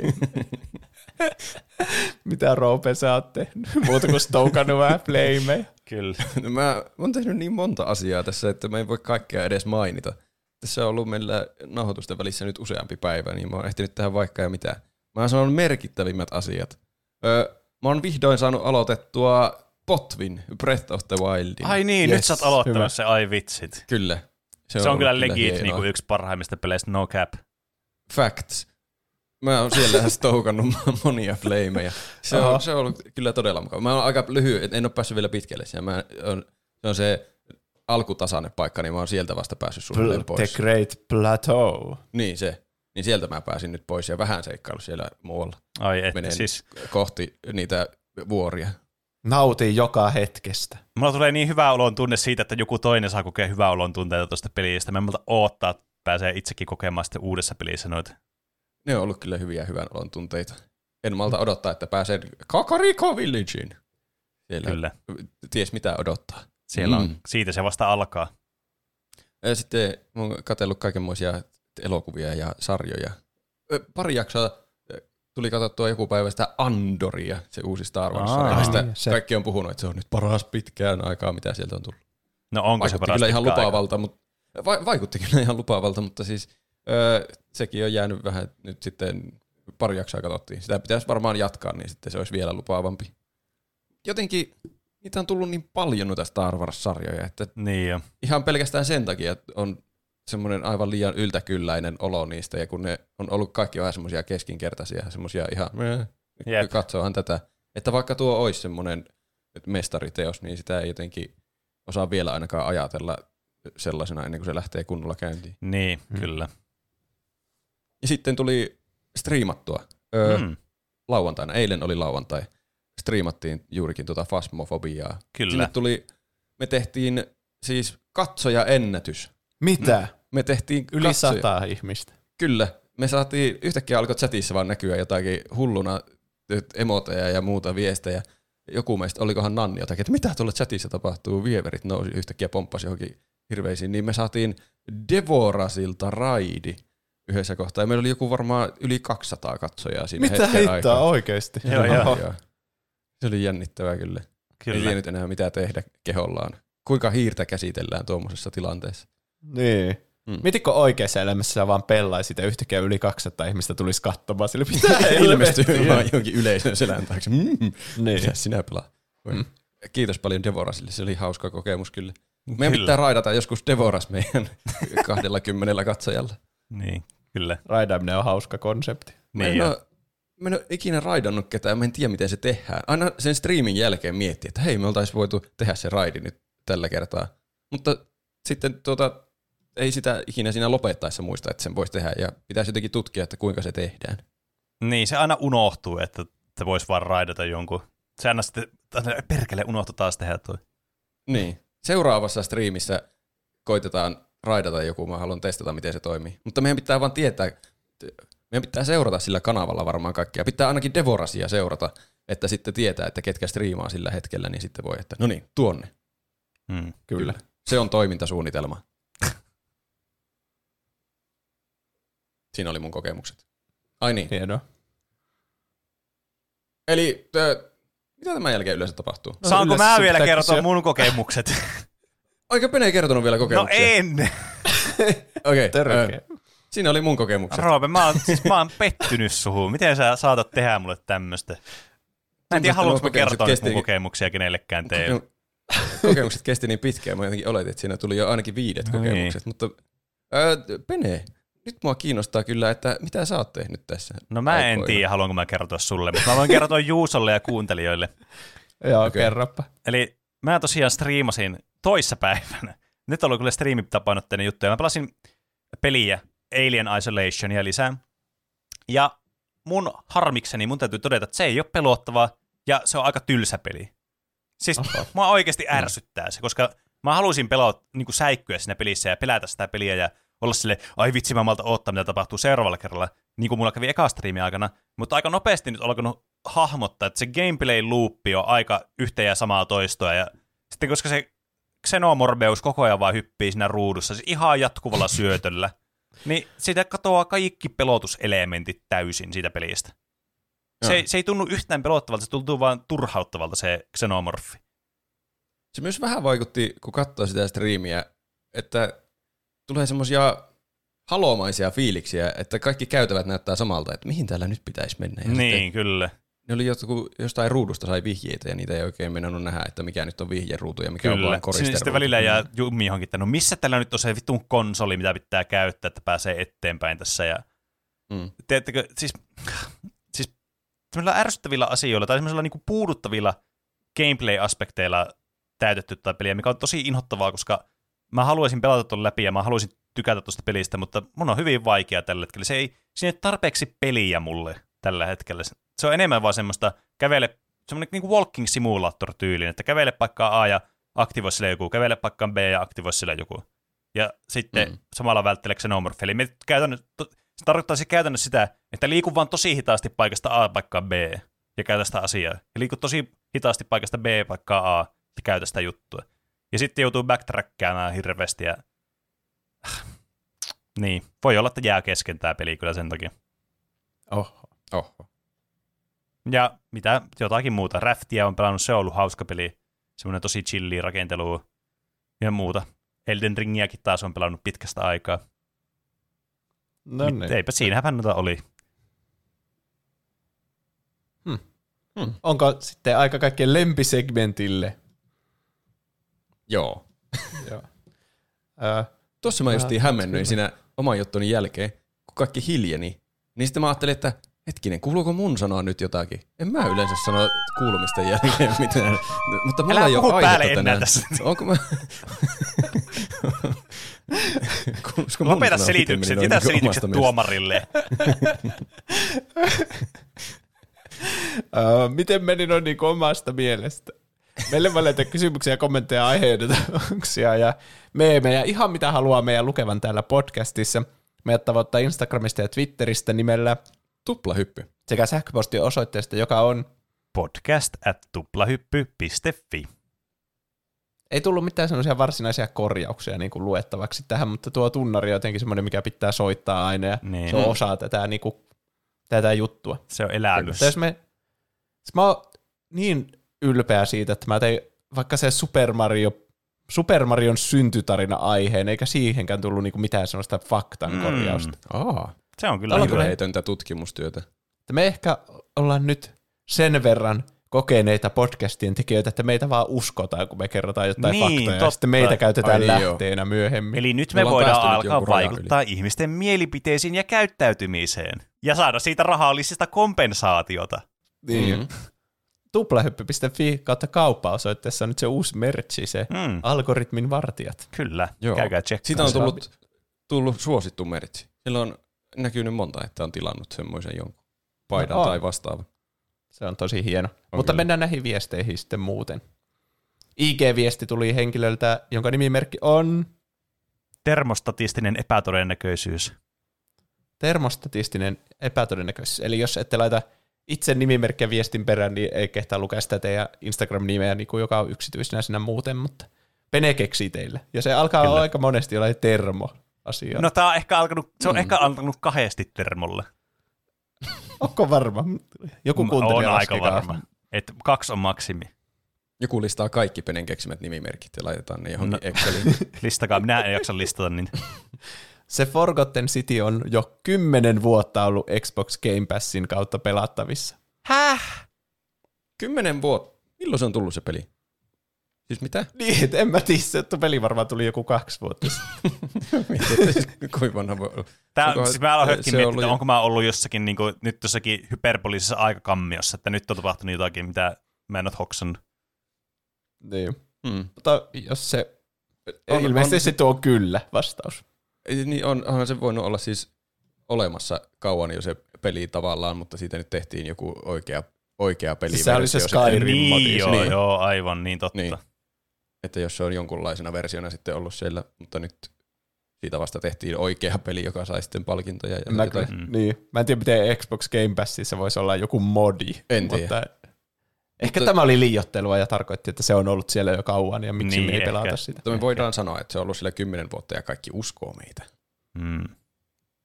Niin, tai ainakin tuo kuuntelija sanoi ja me uskottiin se välittömästi Mm. Niin, ilman totta. minkäänlaista kritiikkiä. Tämä toimii molempiin suuntiin. Sitten tuli sähköpostia Tonilta.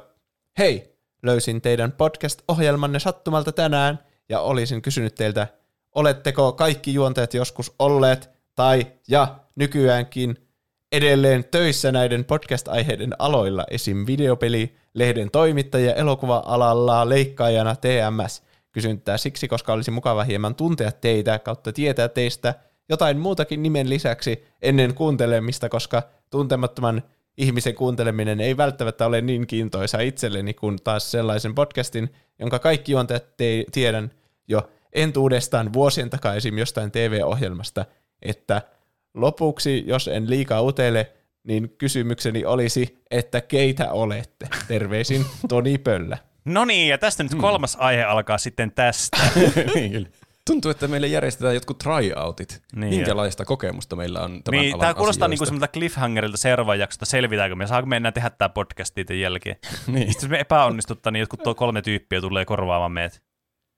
Mm. Miten, voi, miten voi aloittaa semmoisen niinku podcastin ilman, että tie, on niinku jostakin muusta etukäteen jotenkin tunnettu? Tai siis tiedättekö? Siis hetkinen, ai, että On. ilman, että on vai että on jostain tunnettu etukäteen. Silleen, että niinku, eihän me olla mistään aikaisemmin tunnettu. Niin, mutta jos me Niin. oltais vaikka, tiedätkö, aika aika monet julkikset alkaa tekemään jotkut BB-tyypit niin. tai jotkut alkaa tekemään jotain niin mutta miten me- some-näkyvyyttä ja muuta. Sit. Miten me tehdään vaikutus tähän Toni Pöllään? Kun eihän me olla mistään niinku alalta No töissä hei, Mä en tiedä. tunnet Mä minut luulen, me podcastista tehdä- tuplahyppy.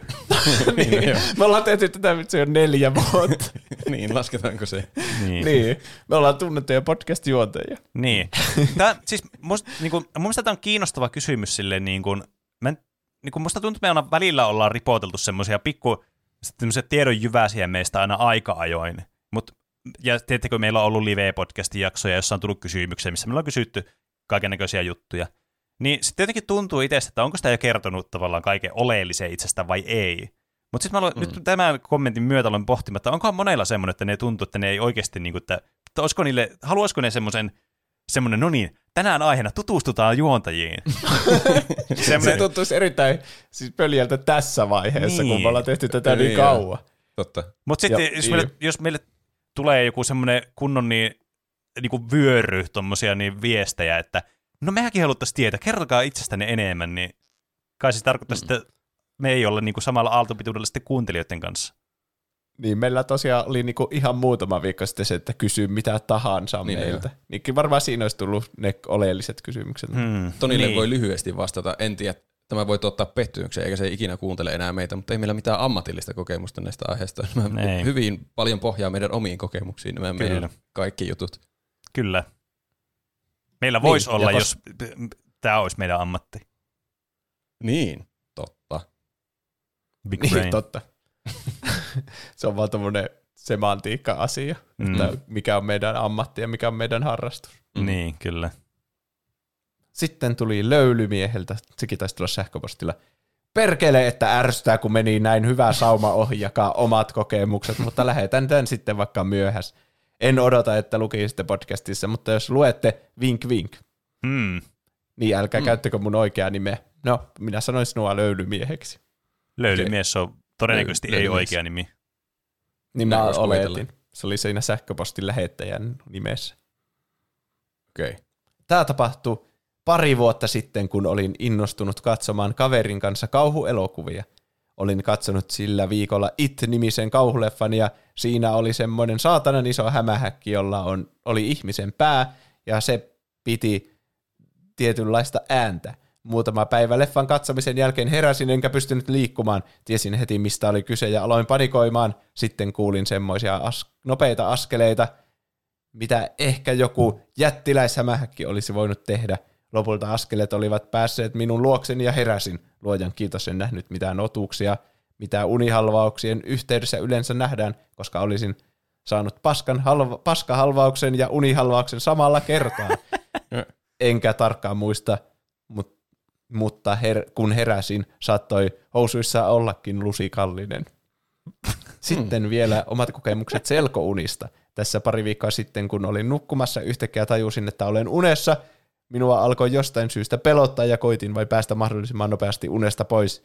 Yhtäkkiä uni loittoni minusta ja olin jossain sysimustassa paikassa. Samalla hetkellä päähän tuli kauheaa painetta, niin kuin koko saatanan sielu koittaisi lähteä kehostani. Eikä siinä vielä kaikki. Kuulostaa niin kuin ostos TV-mainokselta. Oletko aina halunnut päästä ikuiseen limpoon? Jos tilaat heti, saat vielä sielusta ruumista irtautumiskokemuksen. Tuosta tuli varmasti joku hyvä mainos. Niin tulisi. joku kauhea kokemus. Eikä siinä vielä kaikki. Samaan aikaan kuulin semmoista ilkeää nauroa, niin kuin pudottaisi koulun ruokalassa tarjottimen ja kaikki nauraisivat sinulle ja sitten lopulta heräsin hiestä märkänä. Varmaan jotain traumaperäisiä häiriöitä. Loppu hyvin, kaikki hyvin. Kuulosti kyllä juuri loppu hyvin, loppu. loppu hyvin tuo tarina. Jep.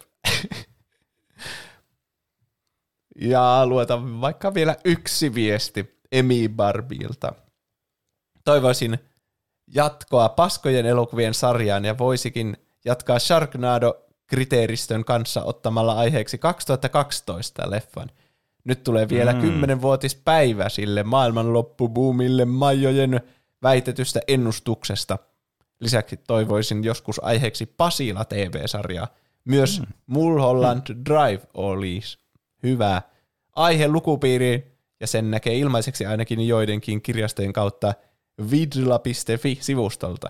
Ja PS kaikki viime jaksossa ehdottamanne lapsuuskokemukset vaikutti hyvältä, ne uppoo kuuntelijoihin tosiaan. Mm. Kiitos. No hyvä. Joo.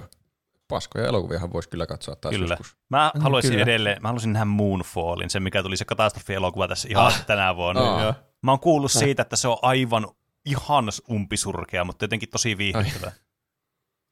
Se Mä- pitäisi kyllä katsoa. Niin. Mä kävin ton kattoo elokuvissa ton 2012. Kävinköhän mäkin jopa?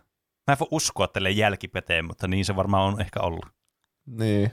Ja on kattonut koko Pasilan. Ja olen kattonut myös Mulholland Drivein.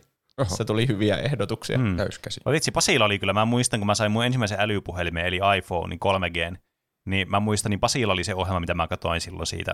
Mä olin ladannut niitä, tai siis mä katsoin niitä jaksoja, että mä olin saanut joltakin kaverilta. Niin aivan DVDltä olit Kyllä, laittanut puhelimelle jep, niitä. Kyllä, ruo- lainannut kirjastosta. Kirjastosta, niin kyllä. Selvisi. En Mä ollut joku- yhtään Mä epäilystä. kuulin sireenit tuolla, mutta ne lopetti, kun mä sanoin tuon kirjasta.